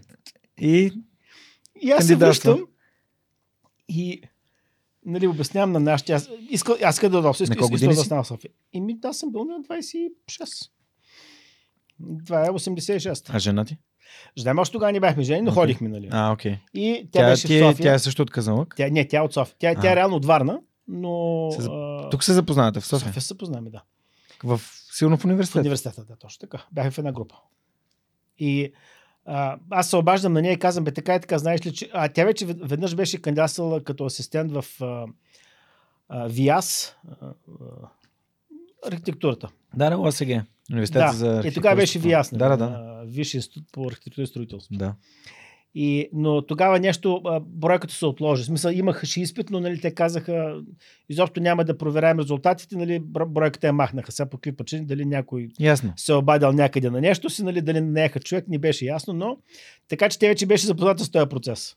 И аз се обаждам, викам, така и така, нали, в МЕИ-то има обява за асистенти. Има три места, едно от тях е запазено, но други две казаха, че са свободни. И искаше да опитаме. И решихме да опитаме и започна отчетене, защото ни трябваше да се представим много добре. И отиваме на изпит и реално взехме двете места. Ти и гаджето ти? Да. Супер. И после се оженихме. Оженихте се като бяхте в София или? Да, в София бяхме, да. Самата беше в Казанлък, нали? Да. Самата ние вече работихме заедно. То беше... тогава имаше такава... Какви ли нещо роти имаш тогава? Господи Боже, ако някой му напише книга на всички щуроти, които е имало. Ама ще има друг, който няма да вярва, че тая книга е истина. Така, да. Значи, тогава се почна да се говори за наследствеността в партията. Защото сина на Тодор Живков, Владимир Живков, ако не се лъжа, иска да го правят нещо. Си го направих там някоя висша клечка. И после се оказа, че нали, хората почнаха да роптаят. И затова партията издаде закон, че семейни хора не могат да работят на едно място. Не си правим етап, моля се. Да... Вследствие на което, ако ние се бяхме оженили предварително, преди да назначат, нямаше да можем двамата да бъдем назначени. Така че ние забавихме сватбата, за да може да се оженим, след като е минал факултетния свят, в който не одобряват за... Буквално разликата беше 10 дена. И такива щурти имаше. Да продължавате да преподавате от... Продължаваме да преподаваме от 86-та. Също май 6-та или 7-та ли беше, да, вече. И докато останаха промените в 89-та година, тъкмо тогава сина ни се беше родил, като по телевизията изведнъж казаха, че другарят Тодоржуков се подал оставката. Просто за нас ние стоим и гледаме... Какво значи това? Да, просто нали, обикновено в тези среди, за да можеш да смениш, трябва да умреш. Нали? Няма такава история, в която ти се подаш доброволно оставката и някой друг не идва в твоето място. И в Румъния не беше доброволно. Такъв филм нямаше. Как? Не. Тия работи не се случваха. Нали, в Русия, за да може, нали, минаха там 4-5 човека след Брежнев, ти трябваше да умреш, за да дойде следващия. Няма как така, нали, ти си жив и да си подаш. Нали, ти не си папата, че да не може. Там всичко е... Върви по план и по график. И когато го тази видях... година полупроводници, до година цели. Полупроводници, да. Ами, те бяха такива. Това е шега. Не, изобщо не е шега. Защото, ще ви кажа защо. Като студент по физика, ходихме в Минск на стаж. В Минск имат завод за големи интегрални схеми, който е еквивалентен на завода в Ботевград, където правяха, нали, интегралните схеми за компютрите. На така, че са големи, понеже стандартните схеми са малки. Значи, те, размера на схемата е четвъртинч между краката. Нали, една осма инче между пиновите. Нали, такъв е стандарта. За компютрите обаче, понеже трябваше повече, нали, силици да се сложи, нали, на схемата, много повече транзистори имаш, много повече, нали, реалистети трябва ти място. Значи, тези схеми, които са компютърите схеми, бяха с по-големи цокли. Да кажем, примерно 4 пъти по-голямо стандартният цокъл. Затова те ги наричат големи интегрални схеми. И откриват завода в Минск за големи интегрални схеми. И там шефа на партията в Минск, нали, на Белорусия реално, нали, патриотично слово, в което казва и днеска нашите интегрални схеми да бъдат най-големите в света. Нали, така че това за година, нали, сега полупроцента година чести проводници, това също е вярно. Като аз реално съм слушал, нали, негови изказвания, на 8... На Тодоржко ставаше въпрос. На 8 декември, когато е празника на гимназията на студентите. Деня преди това в големите зали, зала универсиада, зала фестивал, зависи кой от тях, нали, Тодоржко събираше, нали, младите и им разправяше, нали, истории. Така че и там имаше писари. И тъй като, нали, той си говори директно, ти стави, ти го слушаш, нали, няма... Нали. Бисерите просто изтичат. Такова. Да. Така, и ти учиш физика и си ходил на международна олимпиада и, нали, мисленето е на различно ниво. Да, но това нямаше значение. Тогава всички мислеха по един и същи начин. Тоест трябваше да мислят по един и същи начин. Да. И да, имаш някои спречвания тук таме, но... Да, добре. Та, всъщност идват промените и какво се случи? Идват промените. Ами, значи какво се случи? Ние видяхме, че... Тоест, аз лично бях много ентусиазиран от промените. Аз реално си мисля, че стане нещо. И веднага се записах, имаше Дружение за честни избори, ходихме, гледахме и когато първите избори минаха и разбрах как жестоко не излагаха и как всичко е било един абсолютен фарс на държавна сигурност и на там бивши комунисти, нали, облечени, нали, в зелени елечета и така нататък. Просто тогава, нали, цялата иллюзия се срива при тебе, като, нали, просто една, нали, кофа, в която водата се изпразва, се излива отдолу. Ти виждаш просто, че ти си обречен, нищо хубаво няма да се случи и в крайна сметка не ти остане нищо друго, освен да се примириш. Аз не съм от хората, които се примирят с нещо. И затова решихме да отидем да учим в чужбина. Като, нали, казвам, ние тогава вече бяхме старши асистенти в Техническия университет в физиката. И тогава Фондация Кирил и Методи. Не, по-скоро не. Тогава в Американското посолство беше още... Ето комши до вас. Да, знам. Зад банката. Съборна, 2. Тогава за първи път разлепиха на прозореца, нали, информация как се кандидатства в американски университети. Иво Иванов, знаеш ли кой? Писателя, журналист, който живее в Канзас. Да, той има една книга "Кривата на щастието". Може би, може да ти е попарал със сигурност. Той разказваше за това как той е кандидатствал, тъй като е взимал списания, идва в посолство, взимал е списания и е гледал за университети как да отиде да учи. Да, значи тогава за първи път това са, тогава вече имаше справочник, нали, те не ти го даха, се го вземеш, но можеш да отидеш в библиотеката и да вземеш адрес на университети, къде да пишеш, на кого да пишеш, как да пишеш. Нали, за нас тая информация, ние не знаехме, че тая информация съществува. И когато това го разлепиха на посолство, веднага, нали, всички колеги физици, защото физика тогава много лесно се отиваше. Физика и електроника много лесно се отиваше. И тогава колегите започнаха вече да си говорим помежду си. Абе, знаеш ли, нали, организират курсови, правят това. И тогава, нали, мили родни картинки. За да можеш да се явиш на курса на TOEFL, трябва да напишеш чек за... да изпратиш чек на съответната организация в това за $5. Така да има малък проблем. В България никой не работи с чекове. И, нали, след няколко такива поредни неща ти просто разбираш колко затворен си бил. Нали, ти даже... нали, т.е. ти си знаел, че са държали, нали, под похлопака, ама реално не си осъзнавал колко дебел е бил този похлопак и колко са били дебели стените. Нали, и как реалността, нали, извън, в момента в който някой ти отвори перденцето, нали, и видиш тая реалност, външния свят какъв е, ти просто разбираш, ти си живял в някакъв, нали, дистопия, като имаш един филм "Острова" ли, как беше? Да, "Остров", The Island, да. The Island с Леонардо Ди Каприо ли? Окей. Не, този, в който те държаха... Шоуто на Труман? Не. Мисля, че беше The Island. Беше. Клонови на известни хора ги държат в един затворен... В един затворен... окей. И ако, нали, някой от тях катастрофирали нещо, за органи ги използваха и, нали, този каза, че, нали, ти си награден, отиваш на острова. Нали, те дадат някакъв, нали, карибски остров, нали, с палми и така. Мисля, че така се казваше. Няма значение.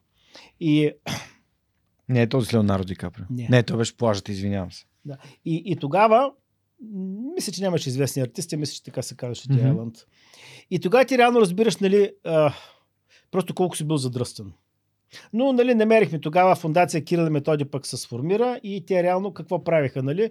Пишеха, отиваш на тях, им даваш $5, те пишат, нали, един огромен чек с списък на хората, които са дали парите. Така че по този начин, нали, реално можеш да кандидатстваш. И другия проблем, нали, който ние не знаехме, че всеки университет има някакъв срок за подаване на документите. И тъй като, нали, това започна вече сравнително по-късно, докато се разбере, нали, къде има TOEFL, къде има GRE, как да се подготвиш, тогава тази информация просто нямаше. Нали, даже хората не знаеха, че има такова нещо. И докато мина около една година някъде, докато това се събере, и се оказахме... 91-а. 91-а каснахме в Нью-Йорк и оттам, нали, понеже нямахме пари посмъртно, тогава бяха и всичките, нали, проблеми с инфлация, работи, т.е. всички спестявания, които има, просто изчезваха. Така че ние нямахме пари за самолет от Нью-Йорк до Флорида и се качихме на автобус Greyhound, 24 часа, лангър от Нью-Йорк до Флорида. Като по филмите. Так, точно като по филмите, да. Добре. И реално са в началото на септември, някъде се отзовахме в Флорида, съпругата ми започна да учи, нали, тя реално за това дойде. И аз започна да търся вече места къде да работя. Реално тогава с един познат, той вече беше една година преди нас дошъл и той ми каза, бе, така и така, тук има една лаборатория на НАСА, един много известен учен, Бил Глен, и що не отиш да го питаш? И тренирахме една вечер, нали, какво ще приказвам, как ще приказвам. Отидох и говорих с него и дадахме, нали, бях си подготвил CV. Нали, да не говорим, че как се пише CV, нали, върси с автобиографията, която трябваше да пишем като кандидатствам на всяка, не произхождам от семейство, заслужа, че та-та-та-та-та. Нали, разликата е огромна, така че и това трябваше да се научим как се пише. И той каза, че, нали, ще ме вземе, започнах работа, даже в началото работях безплатно. Ма веднага ти каза, че ще вземе? Да, веднага ми каза, че ще ме вземе. Поговорихме с него, каза ми, че ме вземе, да, търся такива хора. Точно тогава имаш някакъв проект от НАСА. И той каза, ще взема, и аз започнах да уча тогава, буквално от януари месец. Добре, а всъщност разкажи ми малко повече за Бил Глен. Кой е този човек, който ти дава шанс?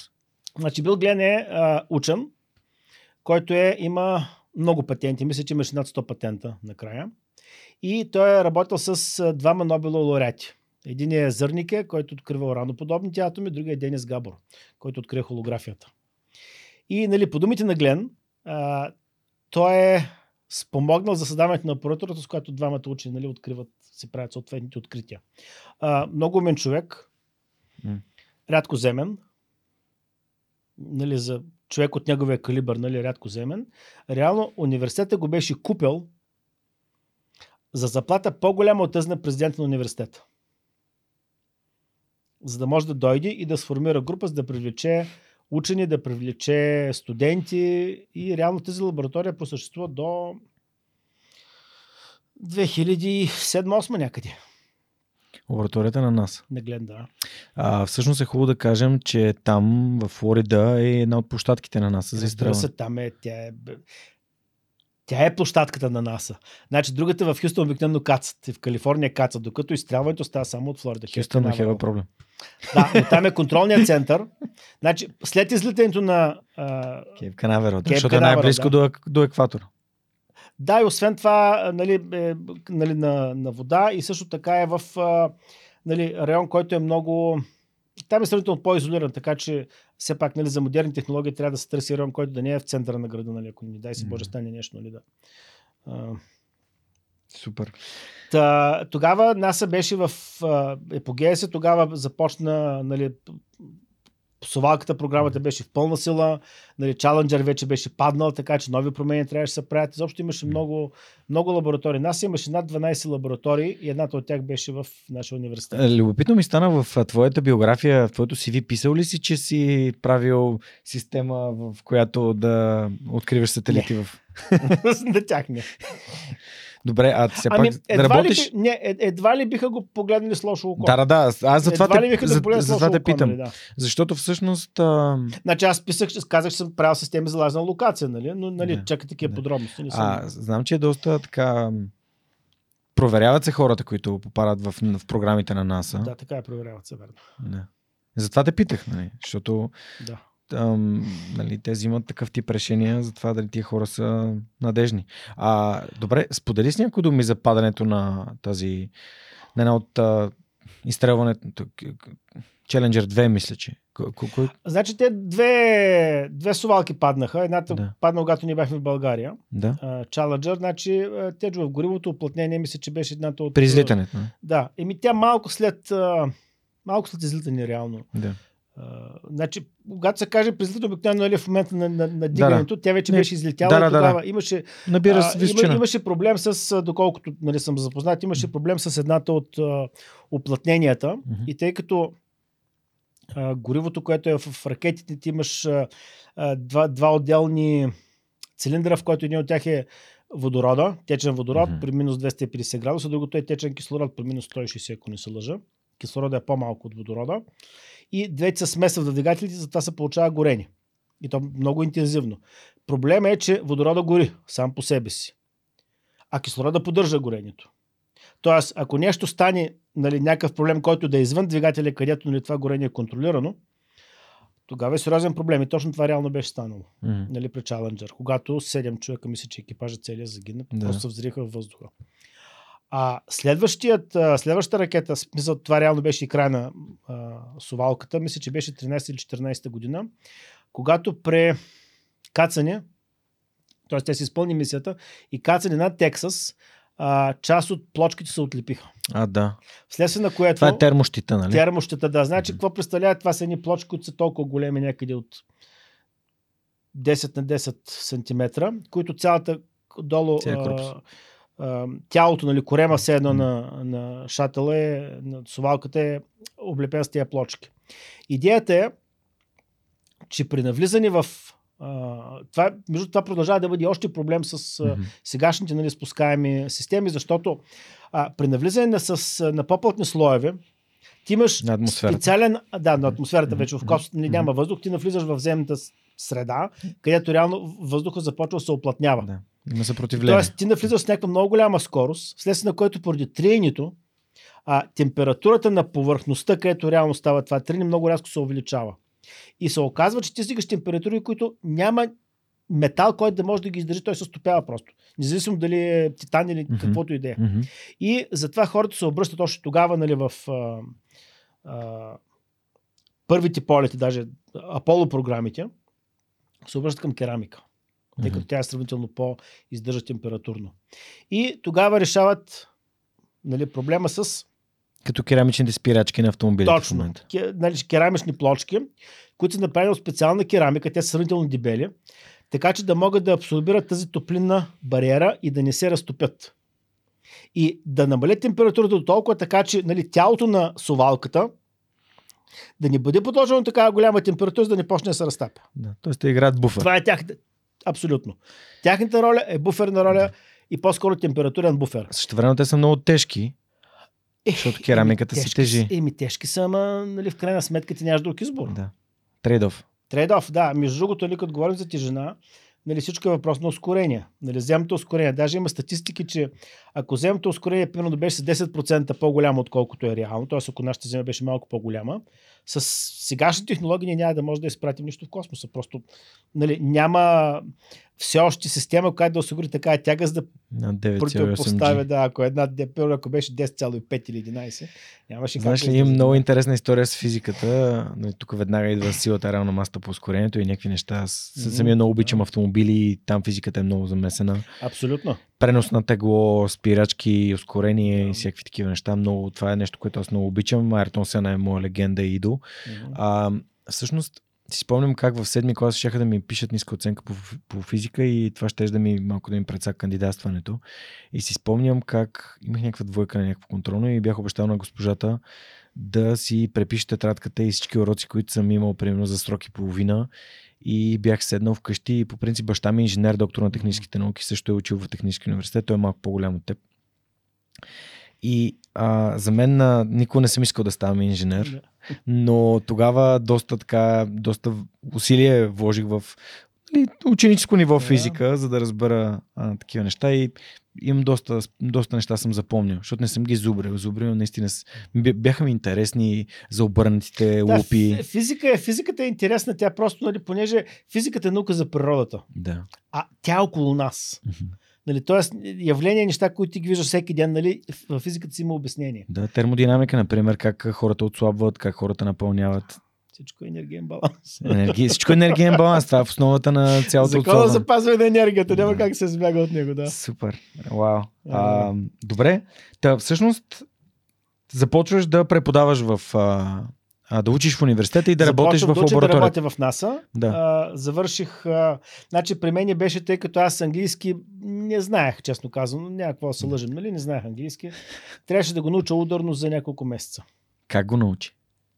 Сенат.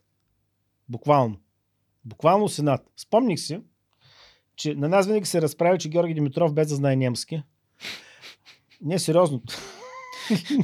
Знам какво ще кажеш сега. Ама не си правим етап, разбираш ли. След като той за 6 месеца го е научил и е успял да се защити на процеса сам, защо пък аз да не мога? Да, точно това беше. Чист и над. Това е примера, който аз използвам в Свръхчовека, за да кажа, ако Петко може и ти можеш. Няма значение от... Чист и над. Но значи, имаше малко по-научен подход, нали? Все пак ние живеем в по-друго време от Георги Димитров, така че попитах моите колеги на коя телевизия е най-чистия език, най-литературно чистия английски. И се оказа, че е CNN. Така че имаше телевизор вкъщи, който от сутрин, в който стана там по някое си време, включва го на CNN, сравнително силно ниво, за да мога да чувам английски. Просто имаш един такъв термин, едно число ти е стъпил на ушите, нали? Не чуваш, но не разбираш нищо, даже не го чуваш както трябва. Просто трябваше да се отчупи, нали, ти да придобиеш усет към езика. Значи едно е да четеш книжките, нали, друго е да си говориш с някой, обаче слуха. Всички около мен бяха българи, те имат акцент. Нали, малко или много ти ги разбираш. Но когато някой американец тръгне ти говори, буквално с едно число ти е стъпил на ушите. Нали, абсолютно нищо не разбираш. What? Нали? Колко пъти ще го питаш, нали, какво каза? Няма как. И затова CNN. От сутринта до вечерта CNN се слушаше нон-стоп, за да мога да добия афинитет към езика. И реално помага. И разбира се, нали, четени на книги, четени на първо граматики, взех после TOEFL курсови, GRE курсови, така, защото все пак трябваше да се подготвя. Аз започнах това упражнение, го започнах в септември месец, края на декември трябваше да се явявам на изпити. Нямаше време. И успях. Взех минимума, който ми трябваше. Буквално минимума. И понеже вече, нали, имах оговорка с гледане с това, така че да, аз трябваше да покрия минимума за университета, за да могат да ме приемат. Хубаво, приемането е много лесно, но после ти трябва да ходиш в класове, трябва да се явяваш на изпит, трябва да пишеш домашни, трябва да се явяваш на тестове, нали? И тогава започна една година, в която по-скоро една цяла година си беше. Значи аз започнах януари месец. Да не говорим, че мили бюрократични условия в Америка навсякъде, тъй като аз сменях визата от F2 на F1, т.е. студентска придружителство, с вече студентската студент, се оказа, че не мога да я сменя в Америка. Трябва да се върнеш. Трябваше да се върна за една седмица през зимата, да се сменя визата в посолство и да отида пак там. И това е в момента, в който ти нямаш пари.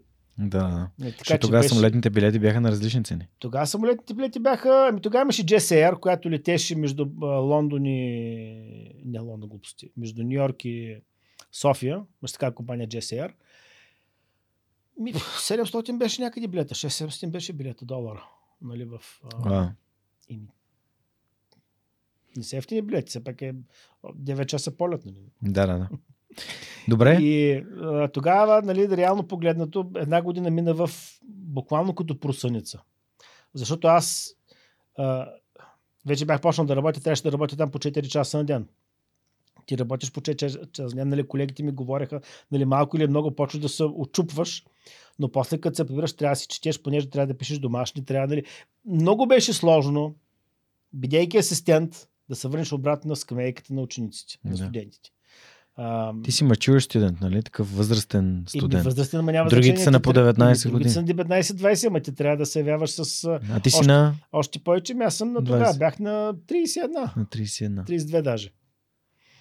Нали? И те бяха на... Някои от тях бяха 21-2 години, така че да. И гледаха малко странно, ама, нали, по принцип там те са доста по-широко скорени хора. И американци са доста по-широко скорени. Има хора, които на 70 години взимат диплома, така че не е чак толкова, нали. Да. Страшно. Все пак разликата между тях, нали, 25 до 32, нали, не е чак така голяма разликата. Но първата година трябваше да взимам, нали, правителни курси, тъй като аз тук съм държал физика, там започнах електроника. Трябваше да взимам правителни курсове, които вече са на ниво студенти, нали, undergraduate студенти, т.е. от там първи до трети курс. И имаше интересни неща, нали? И след това вече записах в градът програмата, където бяха по-специализирани курсовите, нали, групата беше по-малка. Но беше си една година беше просто така и как мина, така и не разбрах, нали? Нали, просто монотон, нали? Работа 4 часа, после учиш, пишеш домашни, учиш език, нали? Беше си едно голямо учение. Нямаше избор, че ти знаеш какво трябва да се направи, трябва да успееш. Въпрос на време. Нали, да тръгнеш и чакаш някой ти го свърши, няма как. Супер. Добре, а колко време отдели на ученето и в какъв момент реши да се насочиш към предприемачество? Значи аз винаги съм искал да имам компания. Още в България, даже тук се занимавах с разни работи. Правя като студент. Се бях специализирал в ремонт на апаратура. Така реално се изкарах доста добри средства. Правих цветомузики, правих усилватели, и ремонтирах обикновено чужди, нали, усилватели, американски, европейски, нали, защото при нас въобще не беше руски, нали, западния свят. И се бях специализирал в тях. И по-специално, след това вече прерасна към портативни телевизори. И така изкарвах се, нали, определена финансови. Добре се плаща, защото бях свъртал малко хората, които се занимаваха с това нещо и освен това хората, които реално разбираха. Така че винаги съм искал да имам своя, нали, компания, своя бизнес, но ти просто осъзнаваш, че има много работи, които трябва да учиш. Тоест, ти знаеш, че абсолютно нищо не знаеш, нали, без да, нали, спада към клишетата. В момента, в който ти в момента, в който ти дойдеш в Америка, аз в България се занимавах с електроника на доста високо ниво. и мислех реално, че разбирам и че знам. Значи, когато отидах там и започна да работя в НАСА, тогава видях просто да, пак как са надържали, нали, абсолютно ограничени. Значи, моите познания се равняха на, да кажем, 4-ти или 5-ти клас. Ниво компютри, ниво програмиране, въпреки че съм учил програмиране, нали, в мега, в гимназията и в това и мисля, че програмирам добре, но просто самия начин, по който се постанеш, ще е много по-различен. Така че трябваше с това да се адаптирам, трябваше да се науча. Много неща трябваше да науча. Аз вече фундамента го имах от тук, от България. Но, нали, начинът, по който, освен това, нали, имаш неща, за които не знаех, че съществуват. Например? Ами, примерно, това са така наречените високо програмируеми интегрални схеми. Аз за първи път видях такова нещо там. Това е една интегрална схема, която с компютър може да я програмираш да прави каквото си иска. Тоест, което ти кажеш да прави. Не тя каквото си иска, което ти кажеш да прави. Такова нещо тук нямаше. В руснаци нямах такива работи в Съветския съюз. Такива понятия нямаше. И аз, когато отидох там, даже аз мислих, че те нещо не съм разбрал. Към какво означава? Тя схемата е фиксирана, тя са TTL елементи, тя са фиксирани. Не, това може да си го програмираш както искаш. Ти да видиш. И показаха ми, научиха ме как се прави това нещо и тогава нещата се решаха много по-лесно. И започна да навлизам в този вид поле. И реално и това сега работя. Вече толкова с години от тогава. Това ми хареса, това работя. Пиша фърмуер. Фърмуер. Това е софтуер, който управлява хардуер. Точно така. Софтуера, който прави хардуера. Е, все пак съм. Син на инженер. Казваш на хардуера какво да прави, той го прави и се подчинява безапелационно. Това е реално в основата на процесорите. И реално в момента използваме на тези процесори с висока степен на интеграция. Значи някои от тях имат 20 милиона гейта. Тоест транзисторни връзки. И реално ми е много... Просто това ме запали. Аз още от тогава започнах да работя. Нали, в НАСА реално като трябваше да си... Въобще ли всеки се профилираше в нещо, аз това си избрах. Просто казах, че ми е интересно. Те ми дадаха една задачка да направя. Те се оказа, че пък работиш добре. И оттам тък те ми възлагаха само тези неща. Това е реално процесор, който управлява камерата. Тоест те фокусират върху това. Ами не, аз по-скоро им казах, че това им представлява интерес за мен и искам да се фокусирам. Супер. И те видяха, че, нали, първият тест, който им дадаха е, нали, реално системата работеше, всичко мина успешно, освен това го направи за сравнително кратко време, така че, нали, не виждам никакъв нищо лошо в това те да искат, нали, след като ти искаш да го правиш и те виждат, че го правиш добре, и, значи очаква се, че щом го искаш, ето прави го, нали, карт бланш имаш, прави каквото искаш, стига да работи. Да. И така. Как взе решението да създадеш собствена компания? Ами... Как стана предприемач? И това ли е американската мечта? Значи, това са две различни неща. Да. Решение да направиш компания, да направиш компания, да станеш предприемач, да бъде успешна. Нали, черно и бяло, като си говорихме преди време. Нали, аз това ти знам така въпроса. Да, значи, това, че винаги си искал да имаш компания, означава, че като си направиш компания, тя ще бъде успешна. Това хората трябва да го разберат. Нали, всичко това, което се гледа по филмите, е холивудски измишлетини. Имам в офиса си една снимка на айсберг. Нали, в който има малко връзче и пише, нали, хората виждат това, успехът. Нали, отдолу е, нали, безсънните нощи, нали, раното ставане, ядосванията, нали, всичко това е едно огромно нещо, което отдолу, което хората не го виждат, но реално това е реалността. Това е твоята реалност. Нали. Това е отгоре. И, ами, как стана? Всяко нещо си има опашка, както се казва, аз обичам да използвам този термин, кружка си има опашка. Когато дойде време да се пише дисертацията, отидах при Бил Глен и му казах, така и така, трябва да избера вече тема. Но, нали, да пиша за камери, за работи, не виждам нещо, така, искам нещо по-предизвикателно.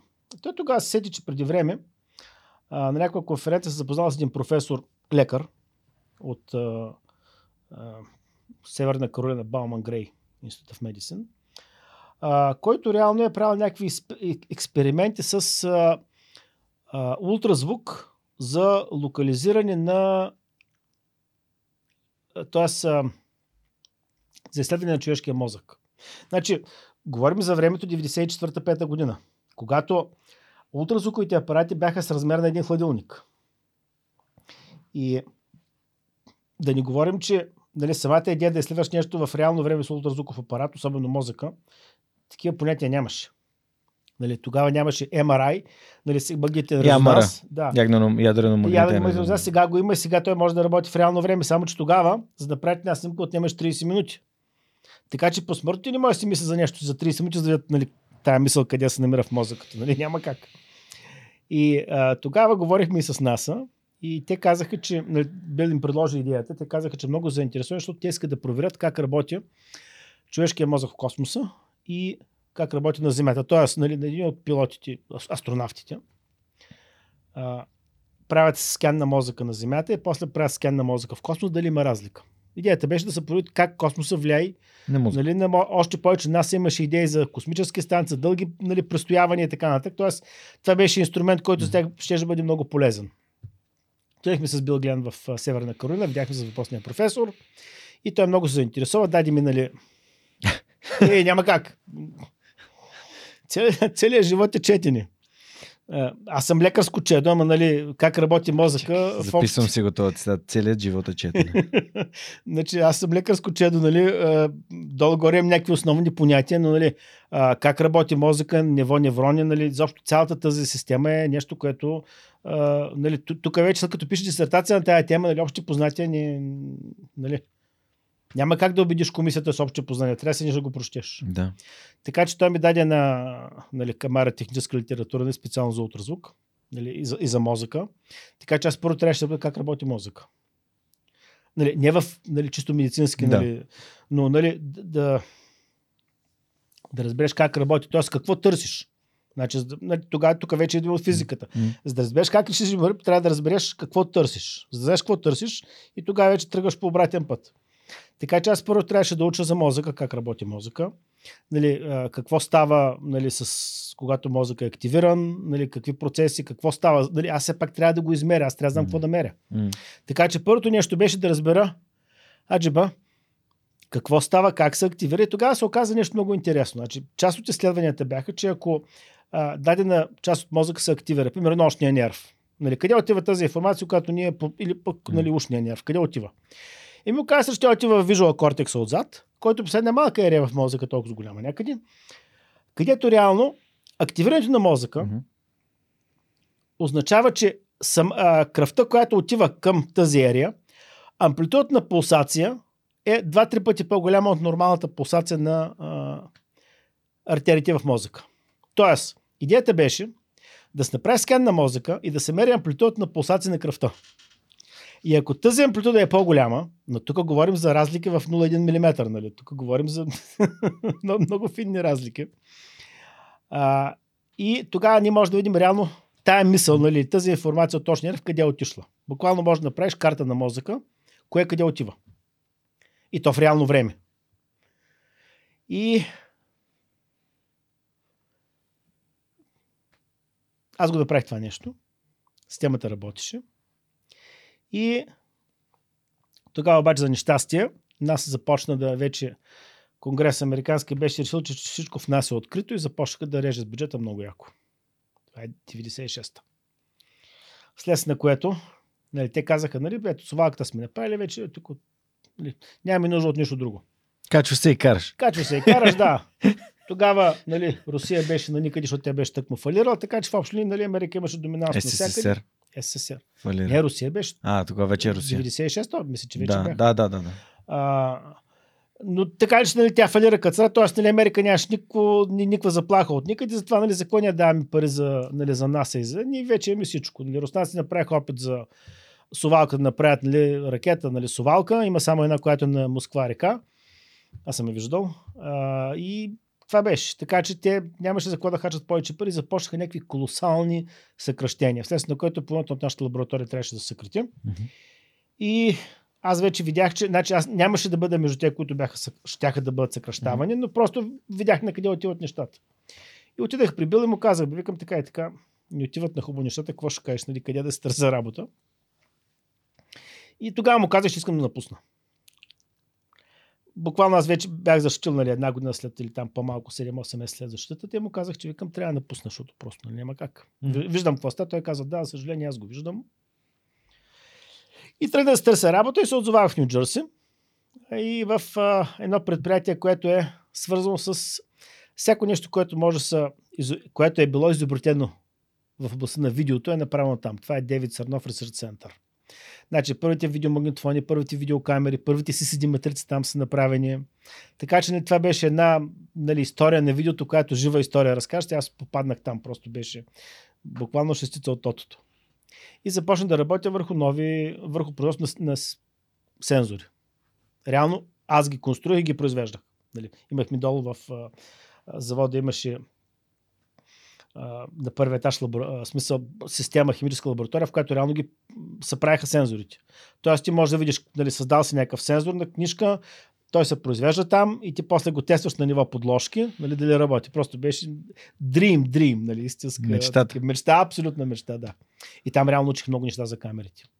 Много неща. Защото ти реално, буквално си там с двете ръце.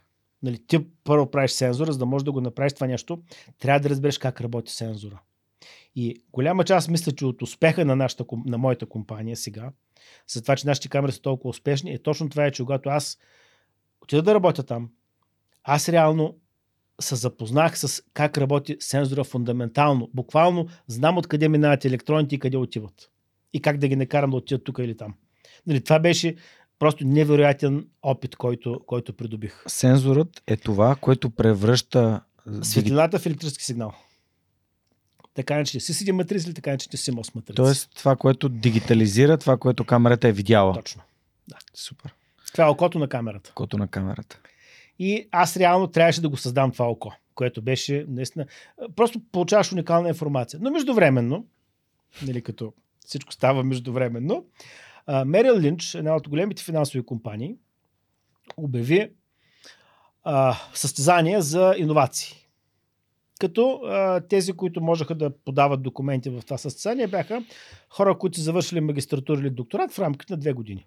И тъй като аз точно попадах в едната година, нали, откак съм го завършил, и написах си, нали, една тема си развих, как, нали, какво се прави с малоред, какво може да бъде направено и, нали, какво може да се направи, за да се подобри. Защото аз го бях събрал в едно дипломатическо куфърче. Нали, какво уредът? Ултразвуков апарат за сканиране на мозъка. Това беше дисертацията ми. И аз успях да го събера в едно куфърче дипломатическо, което, нали, сравнение, нали, хладилник върсис куфърче. Да. И имаше някои препоръки, които бях написал за неща, които спъват. За да може това да бъде преносимо, писах така: трябва да има някакво устройство, което да може да цифрова тази видеоинформация, да я вкара в лаптопа, за да може да бъде преносимо. Иначе, нали, ти си базиран за компютър, нали, десктоп. Да, вързан си за компютър. Вързан за компютъра, т.е. който тя 220 волт, така нататък. Не е преносима система. Значи, за да може да бъде преносима тази система, трябва да има една карта или някакво периферно устройство, аз даже тогава не знаеш, че се казва фреймграбър, с която да цифроваш тази информация, да я вкараш в лаптопа, за да можеш да я визуализираш на екрана си. Да. Okay. Такова животно нямаше от тогава. Да. И аз си подавам документите, нали, и за щастие разбирам, че съм между номинираните и получавам награда. И повикана в Нью-Йорк, в Близнаци, тогава още не бяха съборени. World Trade Center. World Trade Center на 107-ми етаж. Ресторант се казваше на върха на света, Top of the World. Гледката е невероятна, наистина. Където... Това коя година става? Това става 98-ма. И получавам наградата, там съм на ресторанта и до мен стои президента на компанията. Как се каже, вече съм забравял. На Мериал Линч? На Мериал Линч, да. И той си говорим си, нали, все пак, ние сме там 5-10 човека номинирани, нали, които са получили награди. Нали, всеки в някаква си област. И той каза: твоята вика работа много ми хареса, защото тази идея за картата, която, нали, предлагаш за да се цифроваш в лаптопа, ако решиш да направиш, нали, такъв продукт, защото имаше финансова награда, нали, идеята е да ти помогнат финансово, за да можеш да реализираш изобретението или по-скоро идеята. Uh-huh. И той вика: убеди ми се, аз съм заинтересован да мога да се цифровам на децата видеото от касети, да ги прехвърлям на... Тогава нямаше, нали, такива... Това такива беше моята асоциация, как видеокасетките се дигитализират. Да, точно. И аз като се върнах вкъщи и разправям на жена, викам така и така. А жена ти какво прави в това момент? Жена ми нищо не работеше тогава. Всъщност тя започна да работеше в как се казваше? Една от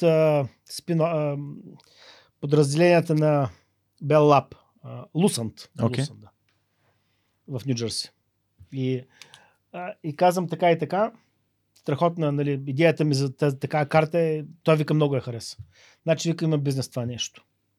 И реално това беше моя стимул да направя компания. Защото не знам, нали, какви индикации от живота трябва да получиш, но когато президент на набогащи финансови къщи до тебе и ти каже, бе, страхотна идея имаш, нали, ако го направиш като продукт, ми се обадяваш, си купя, сигурно и други хора ще искат да си купят такова нещо. Ти си му го продал преди изобщо да е съществувало? Не, по-скоро той ми го продаде. Той ми даде идеята, нали, че такова нещо, нали, аз търся такова нещо, тая идея има хляб в нея. По-скоро ти си му продал идеята и той я купил. Еми аз съм продал идеята, обаче той е одобрил идеята и после ми казва, нали, бих си я купил. Нали, едно е ти да вземеш награда и те ти кажат, нали, браво, браво, нали, всичко е много хубаво. Друго е той дойде и ти каже, абе това, което си го написал, много интересно е за мен и аз искам да си купя такова нещо. Значи когато един финансист ти каже, че иска да си купи нещо, значи има хляб. Нали, защото другият, нали, обикновено ти искат, нали, говорят празни общи приказки, но когато ти кажа, нали, аз искам да си го купя, нали, т.е. аз ще дам мои пари за нещо, което ти си измислял, значи явно, че трябва да го направиш. Има хляб. И реално това беше и започна. Тогава едно дълго учене, защото вече тогава ти разбираш, че да, има хляб, аз електрониката мога да я направя.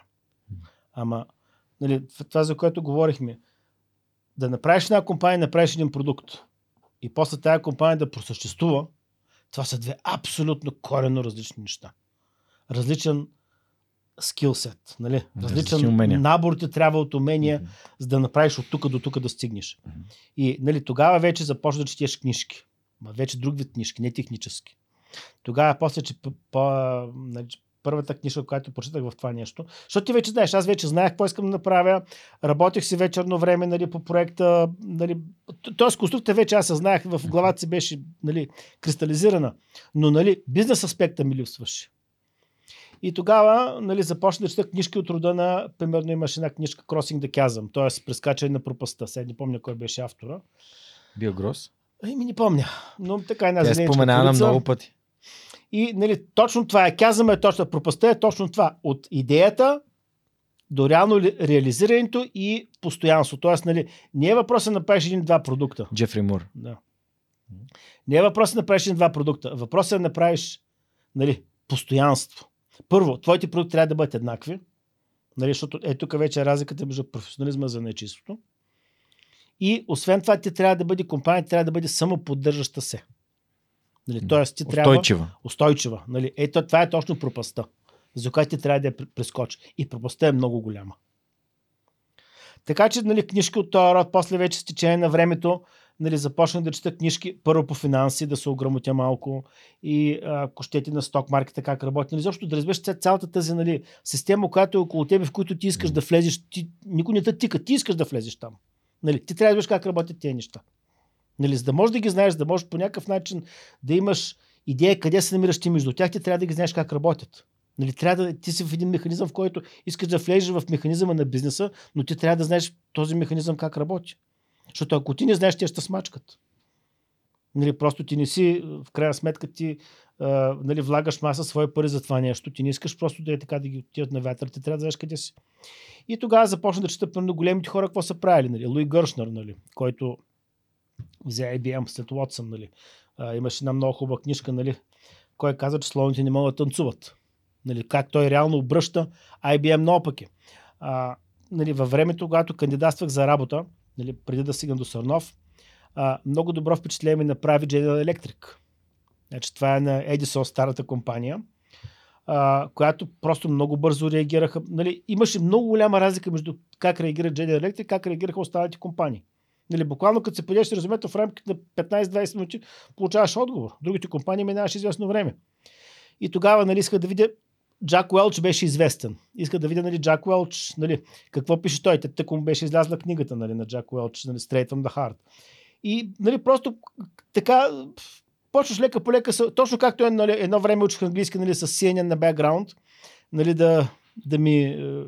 Нали, да събираш информация. Отпуши ушите.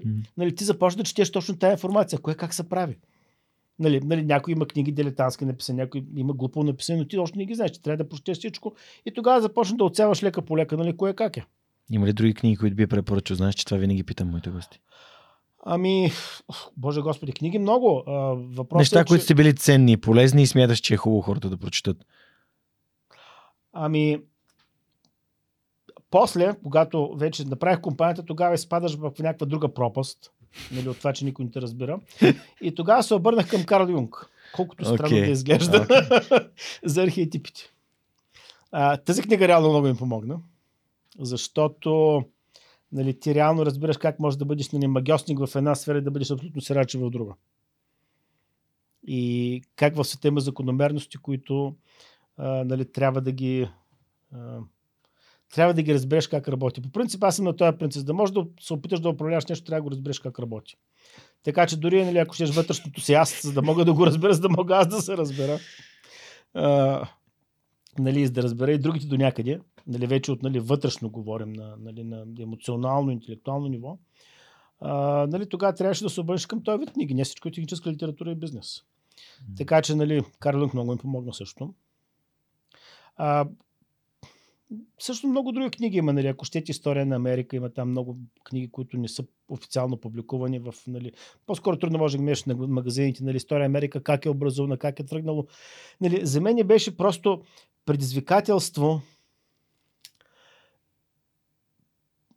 Аз осъзнах, че за да мога да бъда успешен, трябва да разбера дори едното е нали, вътрешното себе си, едно е да разбера бизнеса, едно е да разбера финансите. Освен това, аз трябваше да разбера менталитето на хората, с които ще работя. Да. Нали, все пак ти в една компания да започнеш да имаш хора отвънка. Имаш клиенти. Нали, ти трябва по някакъв начин, нали, Петко от Казнак трябва по някакъв начин да убеди нали, General Electric да си купи неговите камери или неговите продукти. Да ги продаде. Да. И нали, ти трябваше, исках аз себе си да разбера, нали, ако щете менталитето и психологът на американец. Добре, как се спря на Imprex? И защо? И как се даде компанията? Смисъл, просто един ден си каза, готово ли беше това, като искаш да го продадеш или... Не. Как беше? Ами, значи, за да може човек да направи една компания, трябва много неща да научи. И стана така, че понякога нещата те форсират. Значи, на живота понякога гледам като един влак. Или по-скоро един вагон. В който се движиш по някакви релси, но някъде някой ти сменя стрелките. Сега понякога ти можеш да слезеш и да си ги върнеш обратно, но по някой път нали, нещата така се случват, че някой ти е сменил стрелката и ти нали, от нали, Варна се оказваш в Русе или там нали, обратно, вместо Русе в Подкова се оказваш. Нали. Противоположната част. Така че в смисъл тръгнеш да се вайкаш, по-скоро трябва да се опиташ да разбереш нали, какво се е случило, как се е случило, какво може да... Нали. Американците имат една много хубава приказка. Ако живота ти поднесе лимон, направи си лимонада. Нали, така че какво се случи? Сърнов загуби някои много сериозни проекта. Компанията, в която аз работих, загуби много сериозни проекта. Освен това, след Мериал Линч, все пак аз бях удостоен за иновации и то от най-голямата финансова къща за Америка. Тоест на Америка. Тоест, нали, това също беше индикация, както Олимпиадата. Нали, също беше индикация, че може би трябва да променя нали, моят начин на работа. Вместо да работя с други хора, тръгна да работя за себе си. За тази цел обаче липсаха много неща, които трябваше да бъдат набавени с учени, с практика, с четене. И тогава, нали, понякога съдбата е благосклонна, на съпругата ми предложиха място във Флорида като професор. Значи, в университета, който я завършила? Да, точно така. И в университета, който е сега Флорида, Атлантик университет, Атлантическия университет в Бока Ратон, същия град. И то в катедрата по бизнес. Информационни технологии. Така че казах, няма какво да мислим, връщаме се в Флорида обратно и ти си поемаш работа, пък аз вече ще видим какво правя. И тръгна да се търся работа. Напуснах Сърнов, за съжаление. Иначе там беше много така приятна компания и хората бяха приятни, но както и да е. Върнахме се във Флорида и се оказа, че има една компания в, да кажем, на 50 км от града, в който съм аз, който прави камери. Само, че такива, нали, индустриални камери, подобни на това. Цифрови фотоапарати. Представих им се и започна да работя. И се оказва, че тази компания има реално, нали, само развойната дейност на R&D-то е в Флорида. Реално тя има офис в Хонг-Конг и голям завод в Китай. Така че аз трябваше да прекарам повечето време във въздуха в Хонг-Конг и в Китай, отколкото в Флорида. И ми така случва. Но аз бях назначен като главен инженер и трябваше наистина много често да пътувам. И тогава разбираш другите предимства на стария соц. Значи говорим за 98-99 година. 2000, когато още бяхме с старите паспорти. Червените паспорти, на които пише... Вие ще сте с българско гражданство. Не, сега съм се... Сега да, но тогава бях само с българско. Но тогава само с българско, това казвам. Тогава имах зелена карта, но, нали, ставаше паспорт, паспорта беше от старите паспорти социалистически. Да. Които бяха на руски, френски и български. Подчертавам, руски, френски и български. И аз отивам в Китай, извадиха ми виза от китайското посолство в, нали, Америка, виза за Хонг-Конг, виза за Китай. Сега проблема беше, че понеже не си американски граждани, за Хонг-Конг визата беше много трудна. И отиваме в завода в Китай, но тъй като, нали, пътувах с колата на директорите, минават през някакъв КПП пункт, който... Не те спират. Не, напротив, не, минават през КПП. В Китай спират винаги, няма. Такъв филм няма. Спирата на пункта, всеки дава паспорта. И, нали, там бяха едни германци, германски паспорт, полски паспорт, американски паспорт. Бях голяма миниванче беше, така че имаше 7-8 човека. И идва ред на моя паспорт. Сега той вижда, че има американска виза вътре. Вижда, че има канадска виза. Вижда, че има хонконгска виза. И те са, нали, вече използвани, т.е. има върху тях печати. Обаче той по никакъв начин не може да направи корелация между моето име и това, което пише паспорта. Аз това казах, паспорта беше на български, руски и френски. И той го върти, нали, ама така беше един така доста охранен китаец. И почва да върти паспорта, нали, книжката от тук нататък. Нищо. После го обръща обратно и почва обратно да го върти.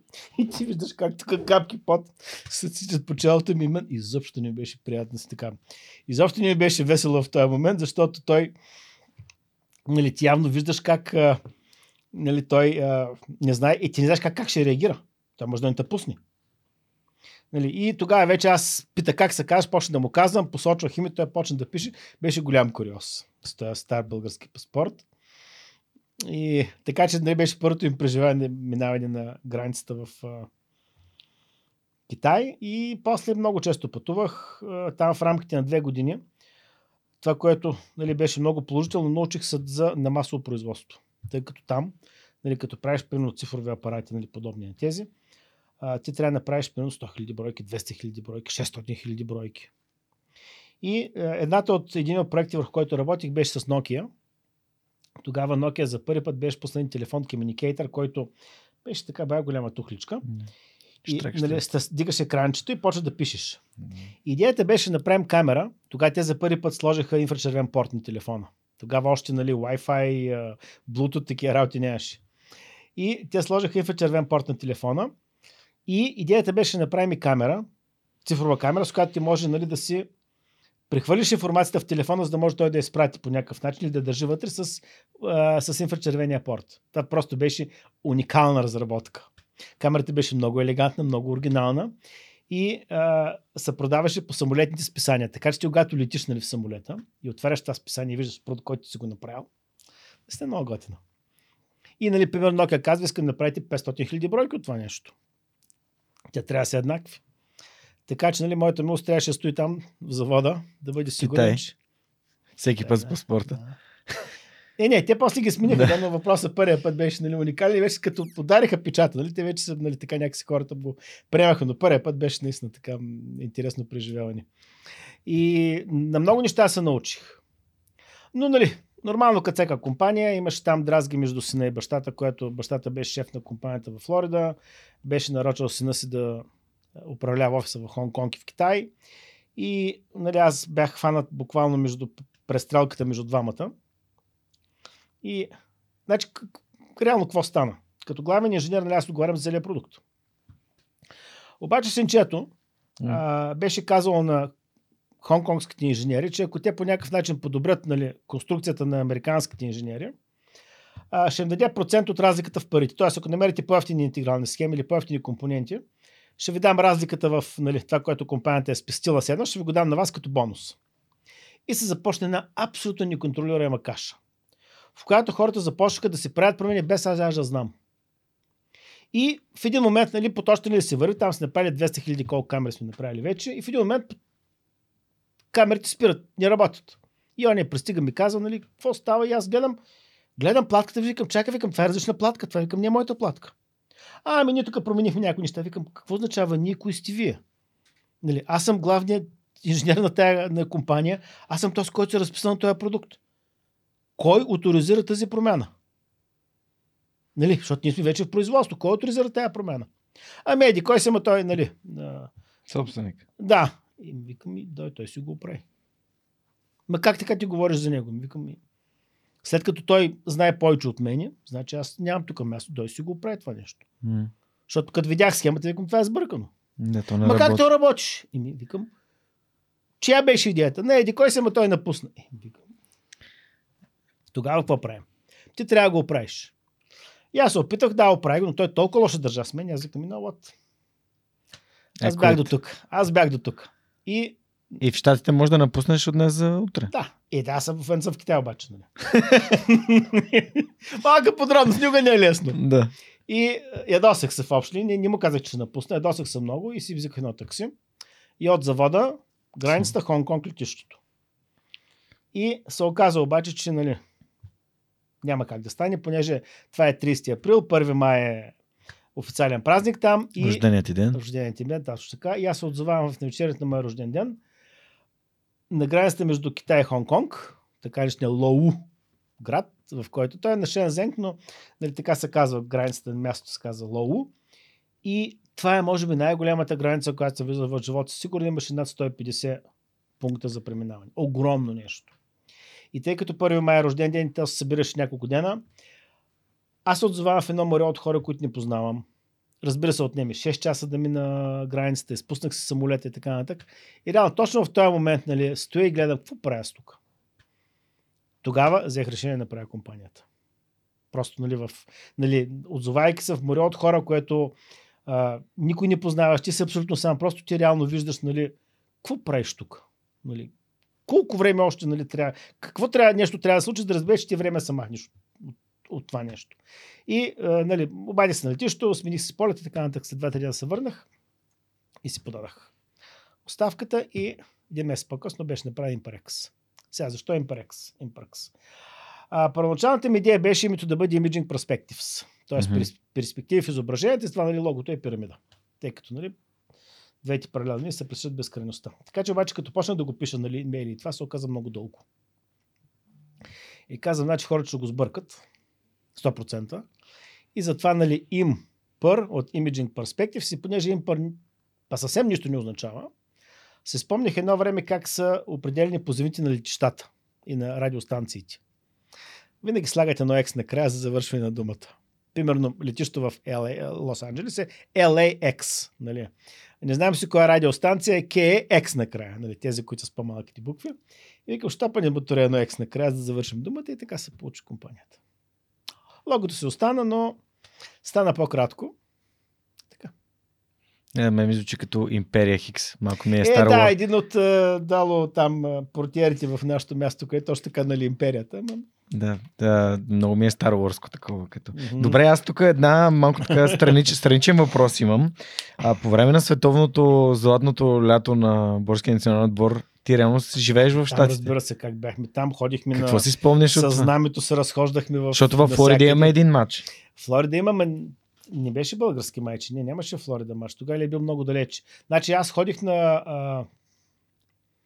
И даже имам снимки с билета, съм си го запазвал световното. В Тексас? Не. С Германия? На българи не можах. За съжаление, на България нямаше. Тогава финансовите възможности не позволяха. Да. За съжаление, всеки трябва да се простира според черката си, пък черката тогава беше така много мъничка. Единия крак се беше отвънката и че нямаше как. Но ходихме във Флорида, още самото начало имаше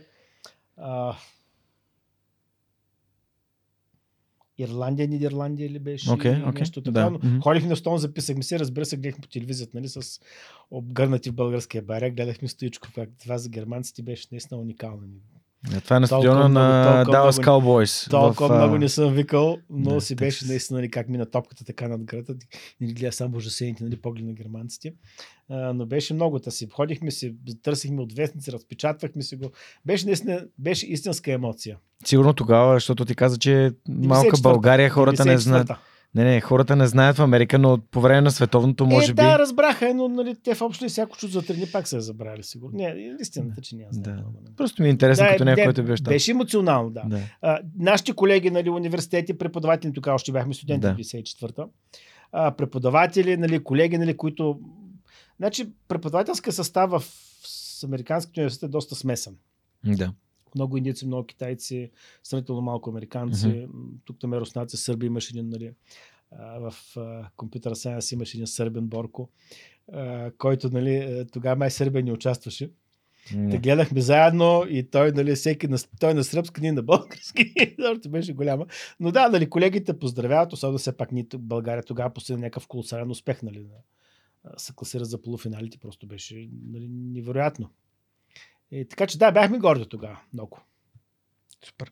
Добре, създаването на Imprex, разкажи ми сега първите смисъл, ти я създаваш си сам. Аз да създавам и съм сам, идеята беше вече първият продукт беше ясен къв ще бъде. Нали, така карта за така, тогава вече разбрах, че се каза фрейм грабър за лаптоп с така нататък. И в гаража. Значи първите няма как. Като един класически стартъп. Няма как. Да. И наехме още един човек на много малка заплата и така лека полека започнахме. Изкарахме в гаража. Значи, знаем, появи някаква невероятна толерантност, нали, непрекъсто хора вкъщи. За 7-8 месеца работихме от къщи. Защото ти си в гаража, ама нали, в гараж не можеш да работиш през цялото време, защото пак там е топло. Не говори за Флорида, ти в гаража ти посмъртно не можеш да издържиш там. Вкъщи не е си на климатик. И така, че цялата кухня беше заета. Но...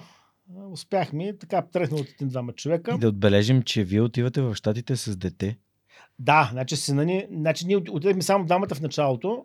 Митко беше малък тогава още. Оставихме го при майка ми и баща ми да го гледат. И 8 месеца по-късно си го взехме. Така че да, той беше на 2 години, което още допълнително така утежни обстановката, защото застраховката, която имахме ние като студенти, беше много никаква медицинската. В общи беше $200 на заболяване трябваше да плащаш от себе си. За децата това беше... нашата заплата беше 1000. Тоест, като отделиш нали, пари за къща, там 40 или колко беше 500 найема, като отделиш за тюшен, тогава трябваше да плащаме такса за обучението. В общи там финансите бяха... изпилени. Повече от скромни, да. Повече от скромни. И всъщност... казваш, че сина ти отраства в щатите. Сина отрасна, да. Той беше 2 години и половина като иде. Сега е на 33. Така че там той си живее вече. И той, неговият професионален път? Той е компютър сайенс и информатика завърши. В момента работи в научно-изследователския център на Samsung и се занимава с добавена реалност, допълнена реалност, виртуална. Augmented reality. Точно, augmented reality, virtual reality. Да, супер. Artificial Intelligence. Забележително е, че много рядко използва чуждици днес в нашия разговор, защото обикновено хората, които работят на английски, много чуждици използват. Ти използваш супер малко такива, които... Дори сега аугментирана реалност, всички неща, които каза директно. Значи, всяко се оказва, че в България също има много чуждици, но за съжаление... голяма част от хората използват чуждици за български думи, които съществуват и които ми е много странно. Сега мина няма да кажа, защото човека го уважавам. Да. Нали, да ми кажа, че някой се фрустрира. Да, нали, да, или това е прекалено. Еди, кой се изпитва суицидни. Сега, съжалявам много, ама тук вече ми да малко повече. Има български думи за тази цел. Да. Сега, проблема при мен е, тъй като аз за нещата, които свързани с професията ми научих в Америка, България просто такива термини още нямаше. Дори ако щете и банковото дело, нали, свързано с чеково, сребряване и така нататък, също нямаше такива неща. Така че затова чуждиците, които използвам, предполагам свързани повече с... аз даже не се усещам, че ги използвам, са свързани с професията. Нали, ако трябва да обясня какво правя, сега вече е по-лесно, няма едно време, ако трябваше да обясня какво правя, посмъртно не мога да го направя на български. Понеже терминологията ми липсва. Така терминология в България нямаше. Проблемът е, че сега в момента има също изкривена достатъчно. Но опитам се да използвам по-малко чуждици. Български език е много хубав. нали, да, има термини, които нали, са малко по-сложни и то обикновено чуждици използват хората, когато нали, българският термин е доста по-дълъг да. Или пък вече така са свикнали, нали, говоря вече за компанията в Америка, с която сме, нали, си говорим на български, но също използваме много чуждици, то, но винаги слагаме български кончания накрая. По закон. Добре, т.е. не имаш предвид като перформансът такъв тип окончание? Не, или... примерно отивам да си кеширам чека или нещо от това. Винаги трябва да има българско окончание. Okay. В какъв момент реши да преместиш хардуерната част в България? И защо не Китая-България? Ами да, значи като работих в Китай видях ужаси. Първо, значи компанията е малка, за да може да има някаква ефективност, ти трябва да имаш доста голям бизнес. За една малка компания, даже ние сега не сме голяма, нали, по тези стандарти, просто обема не позволява. Освен това в Китай съм се нагледан на много ужаси. Някой си решава да промени нещо, просто да спести пари. Там самият модел на работа. На работа е малко по-различен. Виждал съм как схемата е направена, платката е направена. Някой се решава да спести някаква, нали, 1000 от цента, като внесе кондензатори от някъде другаде, които се окаже, че половин са спукани. Вследствие на което ти имаш една платка, която струва $100, за това, че си спестил, нали, половин цент, тая платка не работи, понеже буклуците, които си внесъл, са абсолютни глупости. Нали? Да. Те са измислени. Да не говорим, че, нали, пише нещо на чепър, пише отгоре, пък то се оказа, че съвсем друго нещо. Затова не съм, даже никога не съм си мислил да ходя в Китай. А защо в България? И това опита ти го показва. Опита ми го показва, разбира се. Там съм се нагледал на просто страхоти. За теб като инженер, качеството е на най-високото ниво. Трябва да бъде. И защо в България? Първо, защото съм българин. Ако бях сигурно руснак, ще я доходя в Русия, знаме. България има много, поне по моите преценка тогава, България има много талантливи инженери, които които знаех, че мога да ползвам и че има поле за работа. Сега, защо точно така се образувах офисите ми? Аз се връщах сравнително често в България и просто започнах вече да наблюдавам с други очи. Нали, като едно е да ходиш по улиците, нали, да. Друго е да ходиш и да гледаш. Т.е. да можеш да гледаш и да виждаш, да разбираш какво става. Примерно какво стана? Значи след хаос промените в 90-те, нали, в началото на 2000-та година, вече като нещата малко или много се постабилизираха, започнах да виждам формиране на бизнес отношения в България. В най-такъв смисъл. Значи по-рано се разхождаш по Витушка и, нали, гледаш как там ини бизнесмени.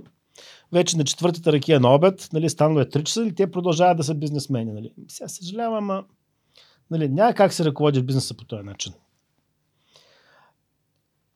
В течение на времето обаче започна да забелязвам, че, нали, говорейки с хора, ходя в магазините, нали, ако щеш отношението, започна да забелязвам, че вече има зародиш на бизнес отношения в България. Тоест, нали, въпросните обеди, нали, вместо 3 ръки, нали, стават, отиваш, хапваш нещо и се заминаваш обратно в офис. То просто нещата се виждат, те не стават, нали, ти не го забеляваш, нали, каква промяна стана, просто виждаш лека по лека, нали, с малки стъпки и лека по лека започва се приближава, нали, към нали, бизнес среда, която ти вече свикнал да виждаш там. И започна да говоря с мои приятели, които са в Америка, все пак не трябва да пропускаме факта, че когато аз заминах за Америка, аз не бях сам. Значи, голяма част от моите колеги и приятели заминаха също. Тоест има едно огромно поколение от физици и инженери, които аз познавам, нали, в моите среди, които всички хора, с които аз съм дружил, по някакъв начин са имали нещо, още те вече са там. Те още тогава отидаха там. Нали. Така че започна да ги питам, нали, ти какво правиш, нали, защото хора занимават се електроника с това и тогава ми казаха, че, нали, си правят на същото си платките в България, дадаха ми някакви имена. Свързах се с тях по телефона, отидах, направихме, нали, първи опити и реално ни почти от самото начало на компанията се правим платките тук. Така че, нали, за това не беше, нали, някакъв кой знае какъв шок. Но за да отворя офис в България, разбира се, приемането на България в Европейския съюз беше много основно, тъй като нямаш никакви тарифни нали, облигации, като пращаш от България за Европа нали, неща. И се оказа, че нали, първо качеството на платките беше много хубаво, което е тук. И лека по лека започна да търся хора, с които да могат да сглобяват камери, да тестват. Така че ние започнахме на 2008 година, реално отворен офиса, електрониката, да, с двама човека. Нали, като един от тях занимаваш с нос и нос, а другия се занимаваш с общо такива, нали, секретарски работи. И лека по лека започваме да набираме хора и нали, стигнахме до 30 човека.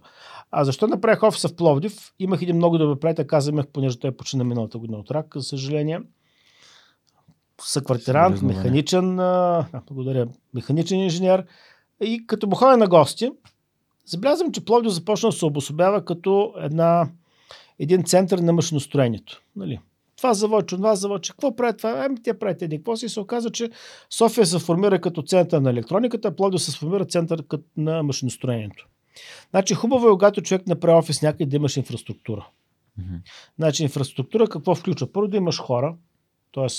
някакво море от хора или някакъв потенциал от хора, така един басейн или казано пул от хора, в които да имаш, в които да можеш да наемеш хора на работа. Второ, да имаш хора, които са в този бизнес, да можеш да почерпиш някакъв опит. И другото нещо е, което да имаш инфраструктура с компоненти. Значи, примерно, ти като правиш механични изделия, ти трябва да имаш някъде завод за алуминий, от някъде да можеш да купуваш тези неща. И лека по лека започна да гледам, че в Пловдив такава вече атмосфера започва да се нали, сформира. Нали, отивам с него по магазините, виждам, че има магазини за болчета, за гайки, не просто на всяка спирка. Нали, на всеки ъгъл има нещо, което продават механично. Нали, там ще продават алуминиеви пръти, там ще продават нещо друго. И 2010 година му предложих да направим офис в Пловдив, за да започнем да правим механиките. Така че нали, това е причина да имаме два разделни офиса заради инфраструктурата. Така че офиса в Пловдив сега се продължава вече. Нали, Васко почина, но нали, другите хора продължават и там се правят механиките за нашите продукти. Супер, много яко. Много се радвам, че си го направил така и че разсъждаваш така. Аз вярвам, че с Василий Тразиев си говорихме в подкаста. Препоръчвам на всеки, който не е слушал. Василий Тразиев е основател на Телерик. 263 епизод. Той каза, успешните хора имат отговорността да правят други хора успешни. И всъщност голяма част от хората, които са гостували в този подкаст, абсолютно 100% от тях искат да дават. Тоест, нали, искат да дойдат, да дадат знания, да дадат възможност, нали, да правят нещата тук. Така че това е страхотно. Естествено има и български предприемачи, които са успешни и навън. Това е съвсем нормално. Да. Така че, добре, като казах предприемачи, които са навън и ти спомена твои приятели, връстници, кадърни, умни, мислещи хора, които нали, се развиват извън България. Има ли хора, които според теб е хубаво да дойдат и подобно на теб днес, да разкажат историята си в Свръхчовек? Ми да, кога би препоръчал? Значи има много хора, с които значи един познат, който ми идва на умът, който е физик, mm-hmm, който обаче неговата така, вътрешната му беше свири на акордеон. Значи много добър физик, завърши докторантура, работи в няколко компании, просто в един момент реши, че иска да занимава с, нали, започва с така най-грубо казано да оправя акордеони в нали, свободното си време. Mm-hmm. Сега в момента, доколкото знам, той е един от тези хора, които оправя на всички известни акордеонисти в България. Mm-hmm. Идва много често тук, свири с тях и трябва да му се обадя, да го ще възсвържа. Нали, това е точно човек, който е нали, първо нали, много успешен бизнес в нали, mm-hmm, ремонтите. Става просто нали, за велтмайстери, нали, за... Как се казва? Геннади Лазаров. Нали, това е човек, който точно така, нали, с него сме си говорили така, нали, от едно време колко е хубаво да се направи това нещо, нали, как. И той, това му беше просто желание и той в един момент така просто реши като мен. Стига толкова, искам да работя това нещо, освен това нали, се оказа, че е доста доходоносно. Супер. А друг човек? Поне още един да добавим. Ами, трябва да помисля честно казано, защото нали, голяма част от тях те останаха като преподаватели в университетите, което нали, в общи те са там тяхното русло. Като предприемачи от нашото поколение сравнително малко. Добре, супер. Ами сега искам да ти задам въпросите на нашите приятели от ЙОДПО, които хора от техния екип задават въпроси на моите гости. Първи ми въпрос е от Влади. А как разбра, че си открил своя скрит талант? Това въобще се разбира с времето, но да, Олимпиадата помогна и наградата на Мерилин също помогна. Това са някакви постижения, които ти потвърждават. Да, което ти виждаш, че нали, постиженията с нещо, което външни хората оценяват, това е оценка, че не само ти мислиш, че нали, си стигнал до някъде, а външни хора реално го мислят и даже в някои случаи се оказва, че външни хора имат малко по-високо мнение за теб, отколкото ти имаш за себе си. Сега, дали това ми е моя скрит талант, не знам още, да се казва, надявам се да имам още годинки живот. Но по принцип работя това, което искам. Има една също американска поговорка, че ако нали, работиш това, което искаш и правиш това, което искаш, ти реално никога не работиш в живота си. Нали? Така че, не знам. Перефразираме нали, малко по-грубо. Но... Няма да работиш един ден повече в живота си. Да. Няма да се налага да работиш. Така, аз никога не използвам думата работа. За мен е удоволствие. Правя това, което искам. Да, вярно, работя много повече, отколкото нали, реално трябва. Нали, понятие за 8 часа при мен е същото. Аз понякога съм в 8 до 10 до 11 часа. Но то ти е просто удоволствие. Втория въпрос е от Лъчо. Разкажи ни за Теодоси Теодосиев, твой класен ръководител в математическата гимназия. Какъв учител беше? Мисля, че ти разказа някои неща, но какъв учител беше той? Аз бих добавил. Да. Разкажи ни защо за Тео е толкова важно учениците му да четат книги. Самият Тео е много ерудиран и много чете. Трябва да четеш книги, трябва да знаеш. Трябва да си ограмотен, трябва да знаеш какво другите мислят. Нали, ти не можеш да си кон с капаци. Така, гледа само в физиката. Защото физиката, бидейки нудо за природата, тя трябва да включва всичко. Ти трябва да имаш ниво на ерудиция, за да можеш да почнеш да мислиш. Нали, едното от нещата, които тя научи, е да имаме собствено мнение, да можем да мислим. Но за да можеш да мислиш, нали, ти трябва да имаш някаква фундаментална база, от която нагоре да можеш да мислиш, нали? Защото иначе се превръщаме в лафа за жопа, нали? Стоим и си мислим, по едно време разбрах, че само стоим, нали? Нали? Ти трябва да имаш някакво, нали, за да може да, нали, реално да бъде ефективно твоето мислене, нали, вече сериозно, нали? Ти трябва да имаш богата информация. Тая богата информация се получава от книжките. Нали, да си цъкаш на компютъра и така нататък, просто няма. Тоест, ако можем да преформулираме това, което Тео изпраща като послание с моите ученици, трябва да четат книги, целта е да формираш фундамент от знания, които да използваш, за да можеш да мислиш и да изграждаш собствено мнение. Точно, освен това, нали, четейки на книги, Тео няма преди само физика, напротив. Да. Той има преди всичко останало, но не е физика. Да, значи ти трябва да четеш класиците, трябва да четеш литература, трябва да четеш история. Нали, ти трябва да бъдеш преди да бъдеш физик, ти трябва да бъдеш човек. Mm-hmm. За да бъдеш човек, ти трябва да формираш мироглед. Трябва да формираш морални ценности. Трябва да формираш, нали, виждане за света. И вече тогава да бъдеш професионалист. Значи, морала е това нещо, което много хора го пропускат. Особено сега, мисля, че сме свидетели на много от, нали, липса на морал. Липса на морални ценности. Нали, каква е твоята ценност на скала? Нали, ти трябва това да го осъзнаеш. Mm-hmm. Кой е твой модел? Нали, чалгата или класиката? Нали? Без да обиждам никой от тези, нали, но нали, все пак нали, ти трябва да избереш. Разбрахте. Добре, всъщност, ако мога да използвам една дума за това какъв е бил Тео като класен ръководител, аз думата, която бих избрал е проактивен. Да, проактивен. Той беше нестандартен. Значи, проактивен е нещо, което той не предизвикваше. Той не предизвикваше в много неща. Ще ви кажа една интересна история. Ние сме, да кажем, втора седмица сме. Ученици 8 клас. Той ни дава за домашно да напишем. Какво бихме направили, ако до края на света остават 24 часа? И това е 70-те години. Това е 74-та година. До края на септември. Вау! Да. За това говорим, нали? Добре, използваме твоята дума, провокативен. Абсолютно. Супер, благодаря ти. Разбира се, нали, въпрос. Те го мислиха за скандален и разбира се, след 10-ти клас те го смениха вече, не му позволиха да бъде класен ръководител.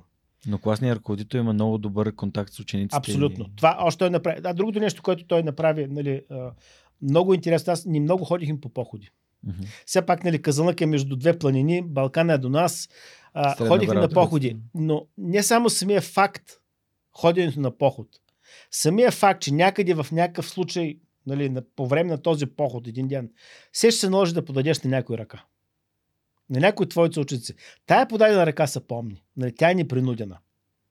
Тоест, ти се опиташ да направиш от един клас, нали, събрани хора от всякъде, нали, ти се опиташ да направиш един отбор. Тим, нали, сега е модерно. Да.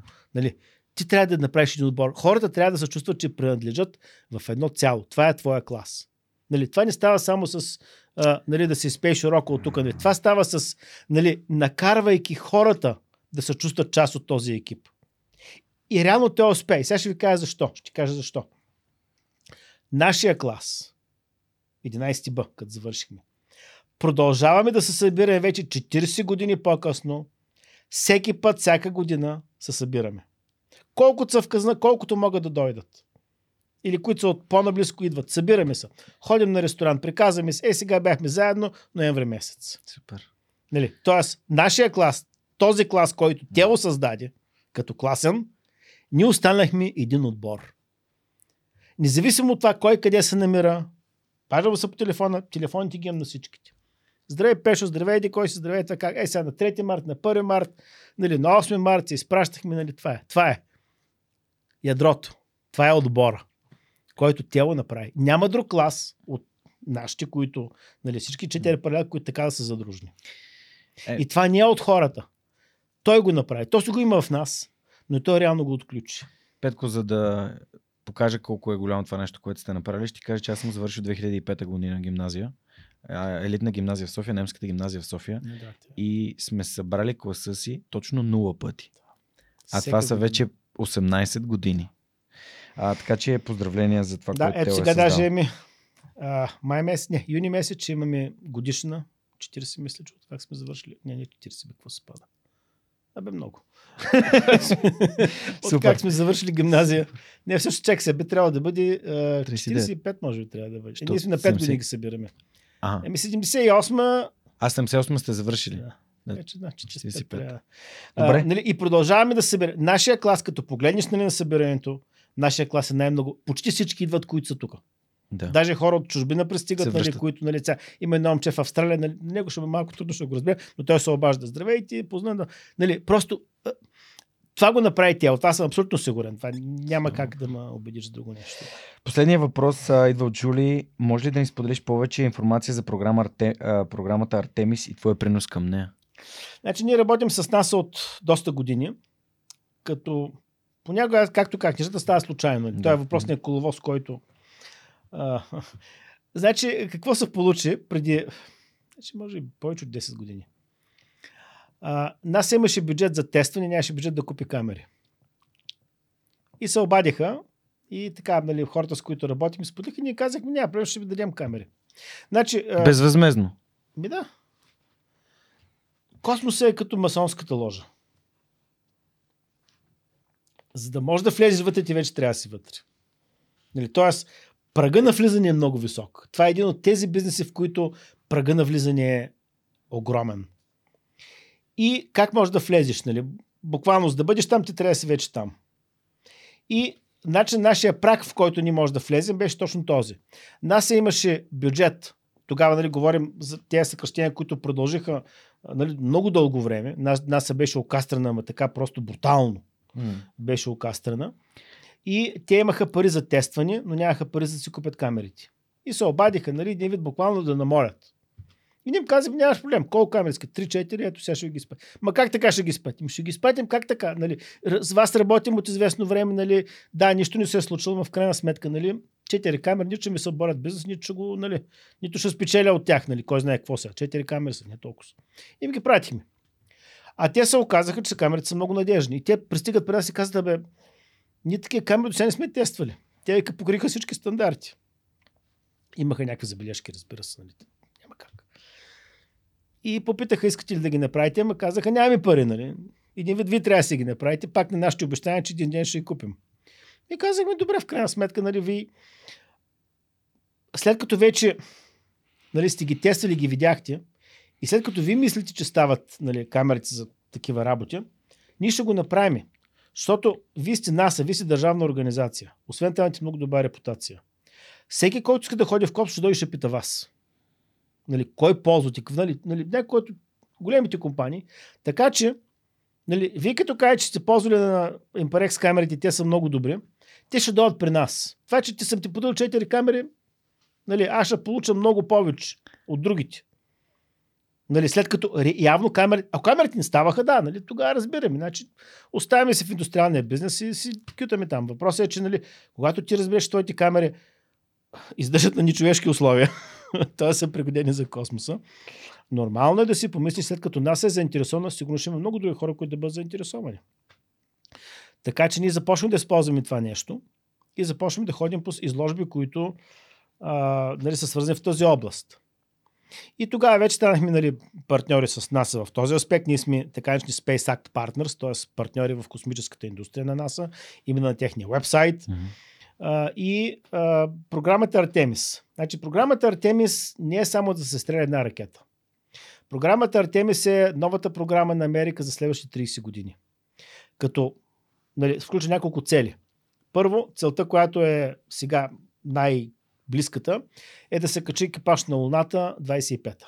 Значи ще има още едно изстрелване 24-та тест. Между 24-та и 25-та ще има още едно изстрелване тест. 25-та година качваме човек на Луната. След това, идеята е да се направи орбитална станция. Както има космическа станция, която циркулира около Земята, да има станция, която да бъде, ще се казва орбитър. Да бъде около Луната. Защо? Капсулата, спускаемата капсула събира 3 души. Значи, ако ти искаш да направиш по-голям екипаж, ти трябва ли да направиш по-голяма капсула, която не е практично, тъй като много по-голяма ракета трябва да изстрелва. Тогава вече влизаме в законите на гравитацията много сериозно. И затова нали, идеята е да се направи космическа станция, нали, въпросния орбитър, който се движи около Луната, където реално да бъде екипажа. И лека по лека да са там по 3 човека долу, да работят и се връщат нагоре. Освен това, не знам дали помните, но преди няколко години НАСА буквално изстреля една ракета към снаряд към Луната. И гледа какво се отразява. Значи, това е в Южния полюс. Реално, програмата Артемис е насочена към това нещо, защото там откриха вода. Има ли вода? Имаш живот, имаш гориво. Горивото е много важно. Водород и кислород. Имаш ли вода? Имаш гориво. Освен това, лунното ускорение е 6 пъти по-малко от земното. Да. Тоест, много по-малка енергия ще ни бъде необходима, за да можеш да пратиш, защото нашата цел не е само Луната, а целта е Марс. Да. А защо е Марс? Защото там е вода. Астероидния пояс. Ага. Има много редки елементи. Okay. Всичко движи бизнеса. Тоест, бизнесът движи всичко. Да, окей. Okay. И обратно. Advice върса как точно на така, да. Но реално, астероидният пояс около Марс има много, много редки елементи, които в Земята просто ги няма ли са в някакви нали, минимални количества. Тоест, тук говорим за някакви много модерни технологии, които започват да се развиват. За да могат тези елементи да бъдат нали, добивани и доставени, нали, най-лесно ти вземеш астероида, си го докараш тук, но това не е практично.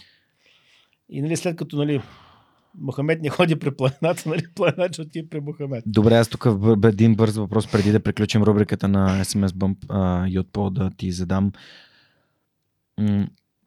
Всъщност, Питър Диамандис, създателя на X-Prize Foundation и Singularity University, той, чувал съм го да казва, че ако човечеството успее да излезе в отворения космос, той всъщност няма нужда да отива на друга планета, тъй като енергията, която ще изразходва да излиза в орбита всеки път, ще е нещо, което е безвъзвратно загубено. Да. Та, според теб това така ли е? В смисъл...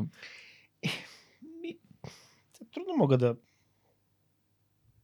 Мисля, понеже каза, защо те питам, защо ти каза на Луната, всъщност това, което ти каза на Луната е много по-лесно да изкарваш космически кораби, защото имат 6 пъти по-малка гравитация. Енергията е много по-малка. Да. Значи, по принцип, нали, цялата тази идея за космоса, за момента технологията позволява да пратим екипаж до Марс, но не може да го върне. Не може да го върнем, да.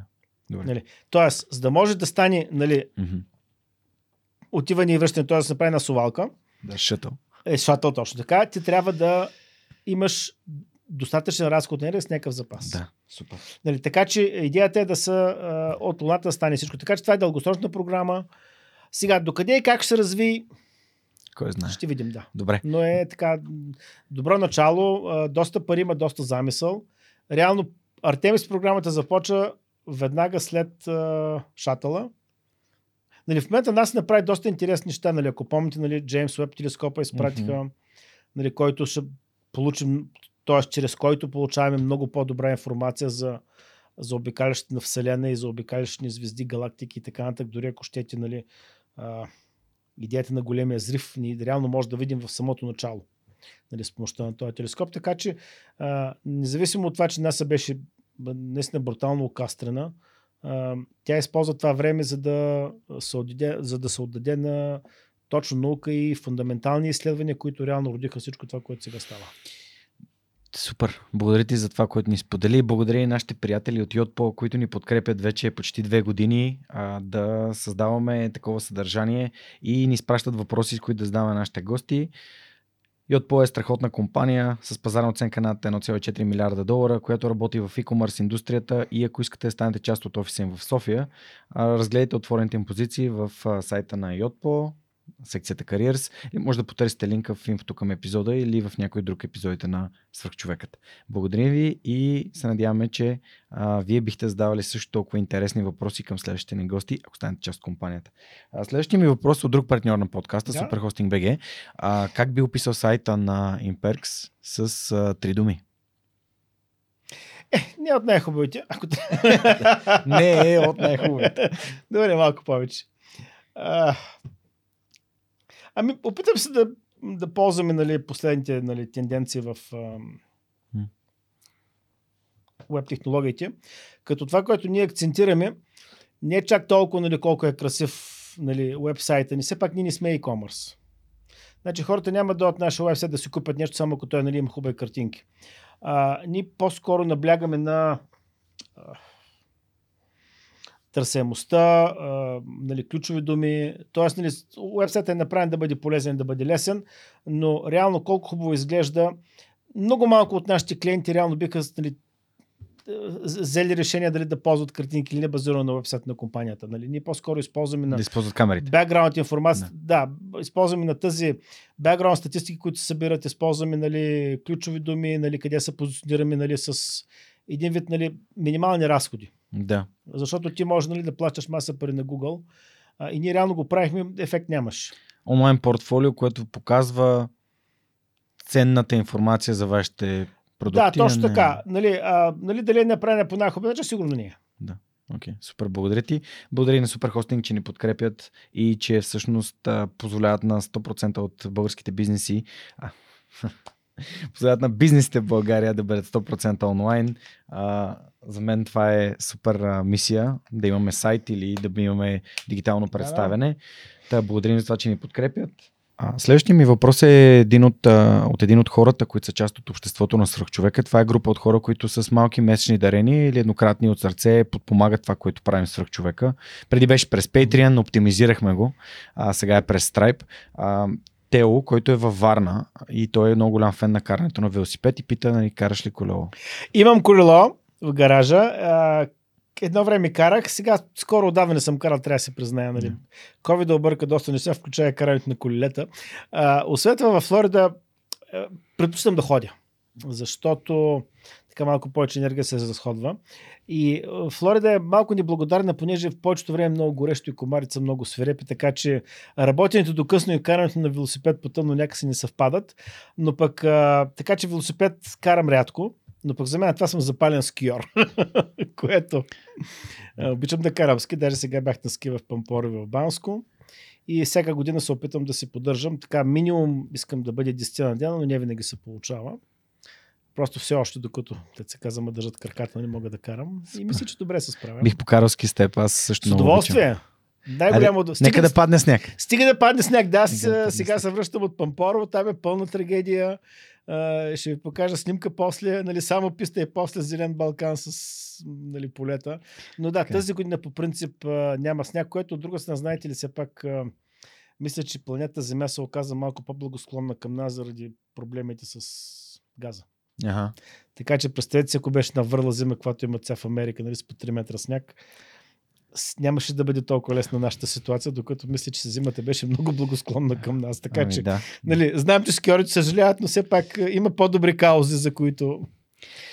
Следващия въпрос идва от Диана Цоневска-Неткова, която е съосновател на Децибел. И тя пита, знаеш, Децибел са... Да, знам ги. Компоненти на световно ниво. Да, познавам ги. Даже мисля, че имат представителство в Тампа. Говорил съм с тях. Запознат съм. Искаха някакви съвети в начало, така че мисля, че да. Тя наскоро гостува в подкаста, така че може да чуеш и нейната история. Да, с удоволствие, да.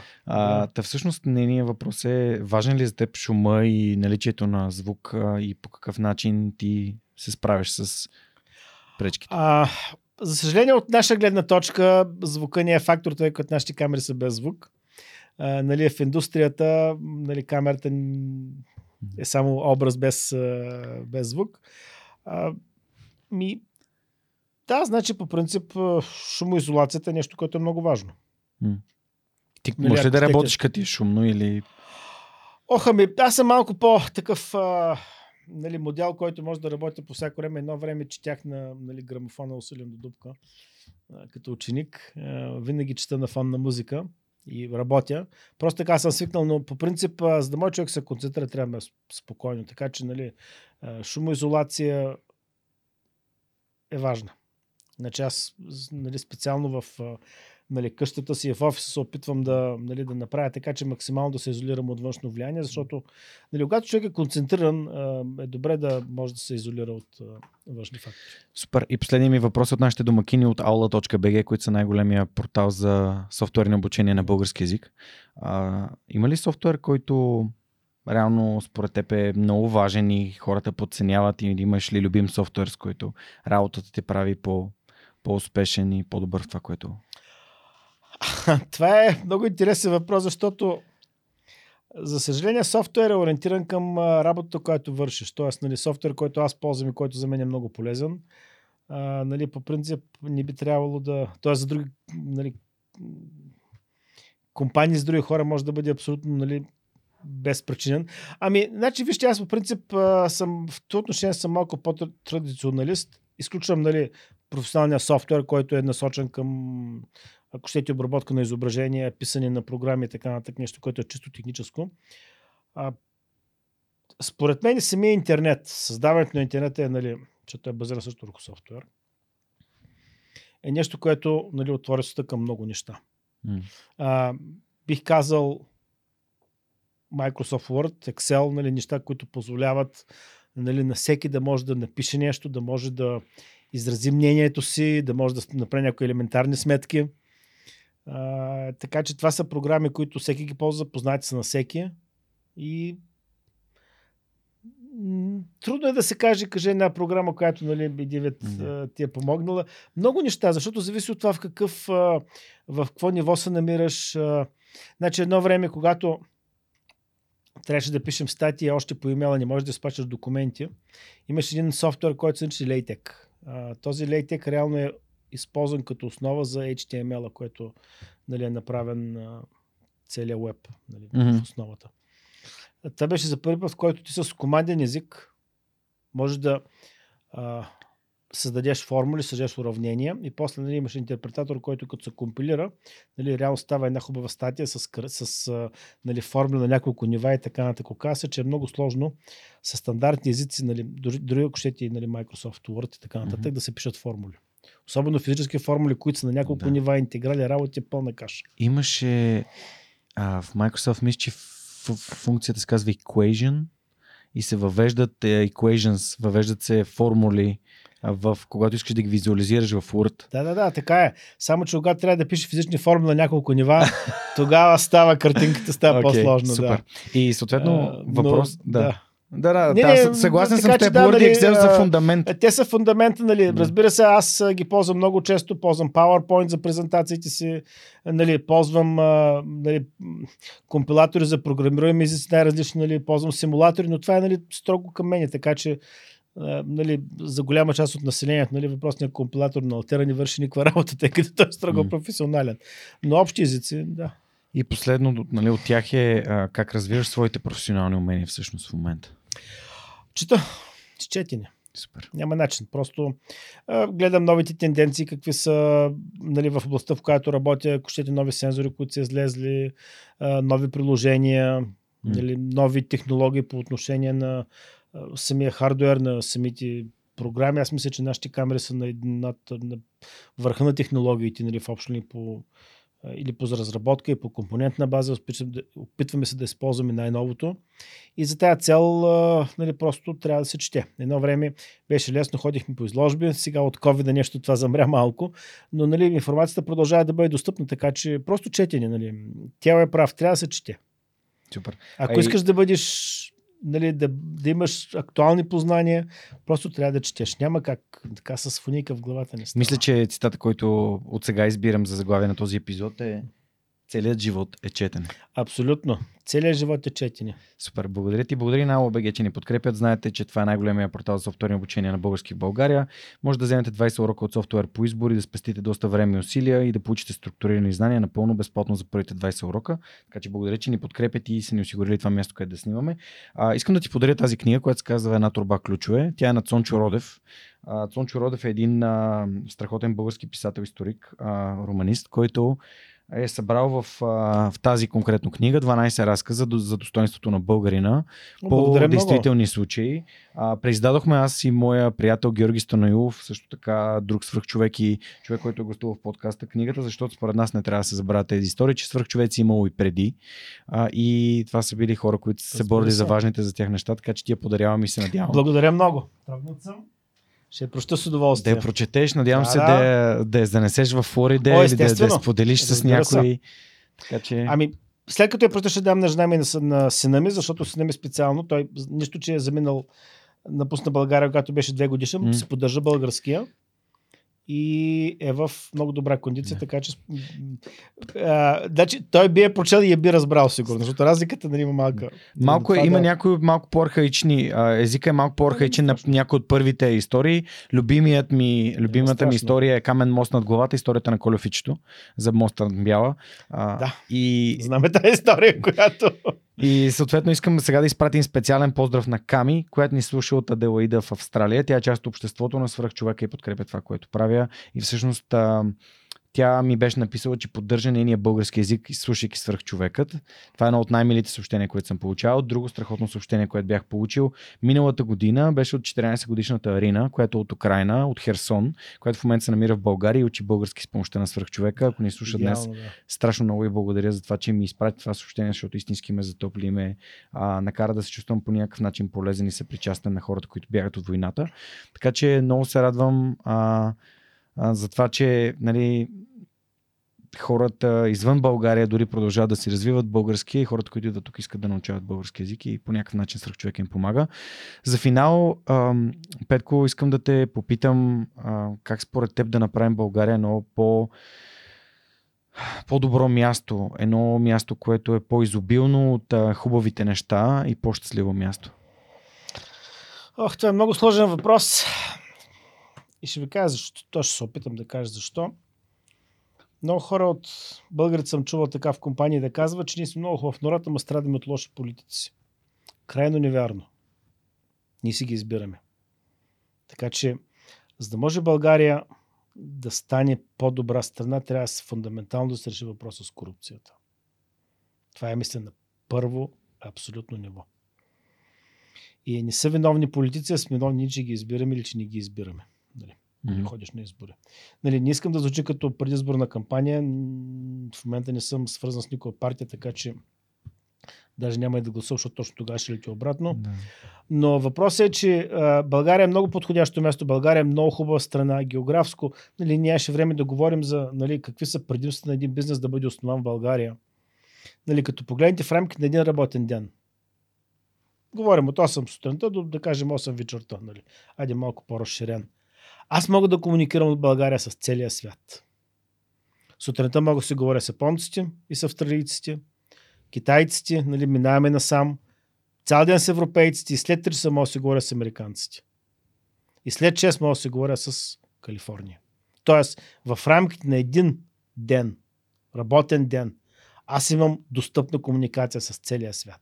В реално време. Тоест, аз мога да му напишам, нали, мога да се обадя по телефона, И реално го правя. България е една прекрасна... Погледнете каква природа имаме. Просто погледнете каква природа. Нали? Поради факта, че карам ски, съм бил на всички върхове и на Балкани. Освен това съм израснал. Нали? Като се отворя прозореца, виждам Балкана пред мен.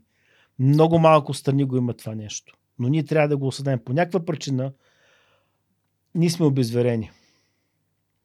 Много са налъгали, това е вярно.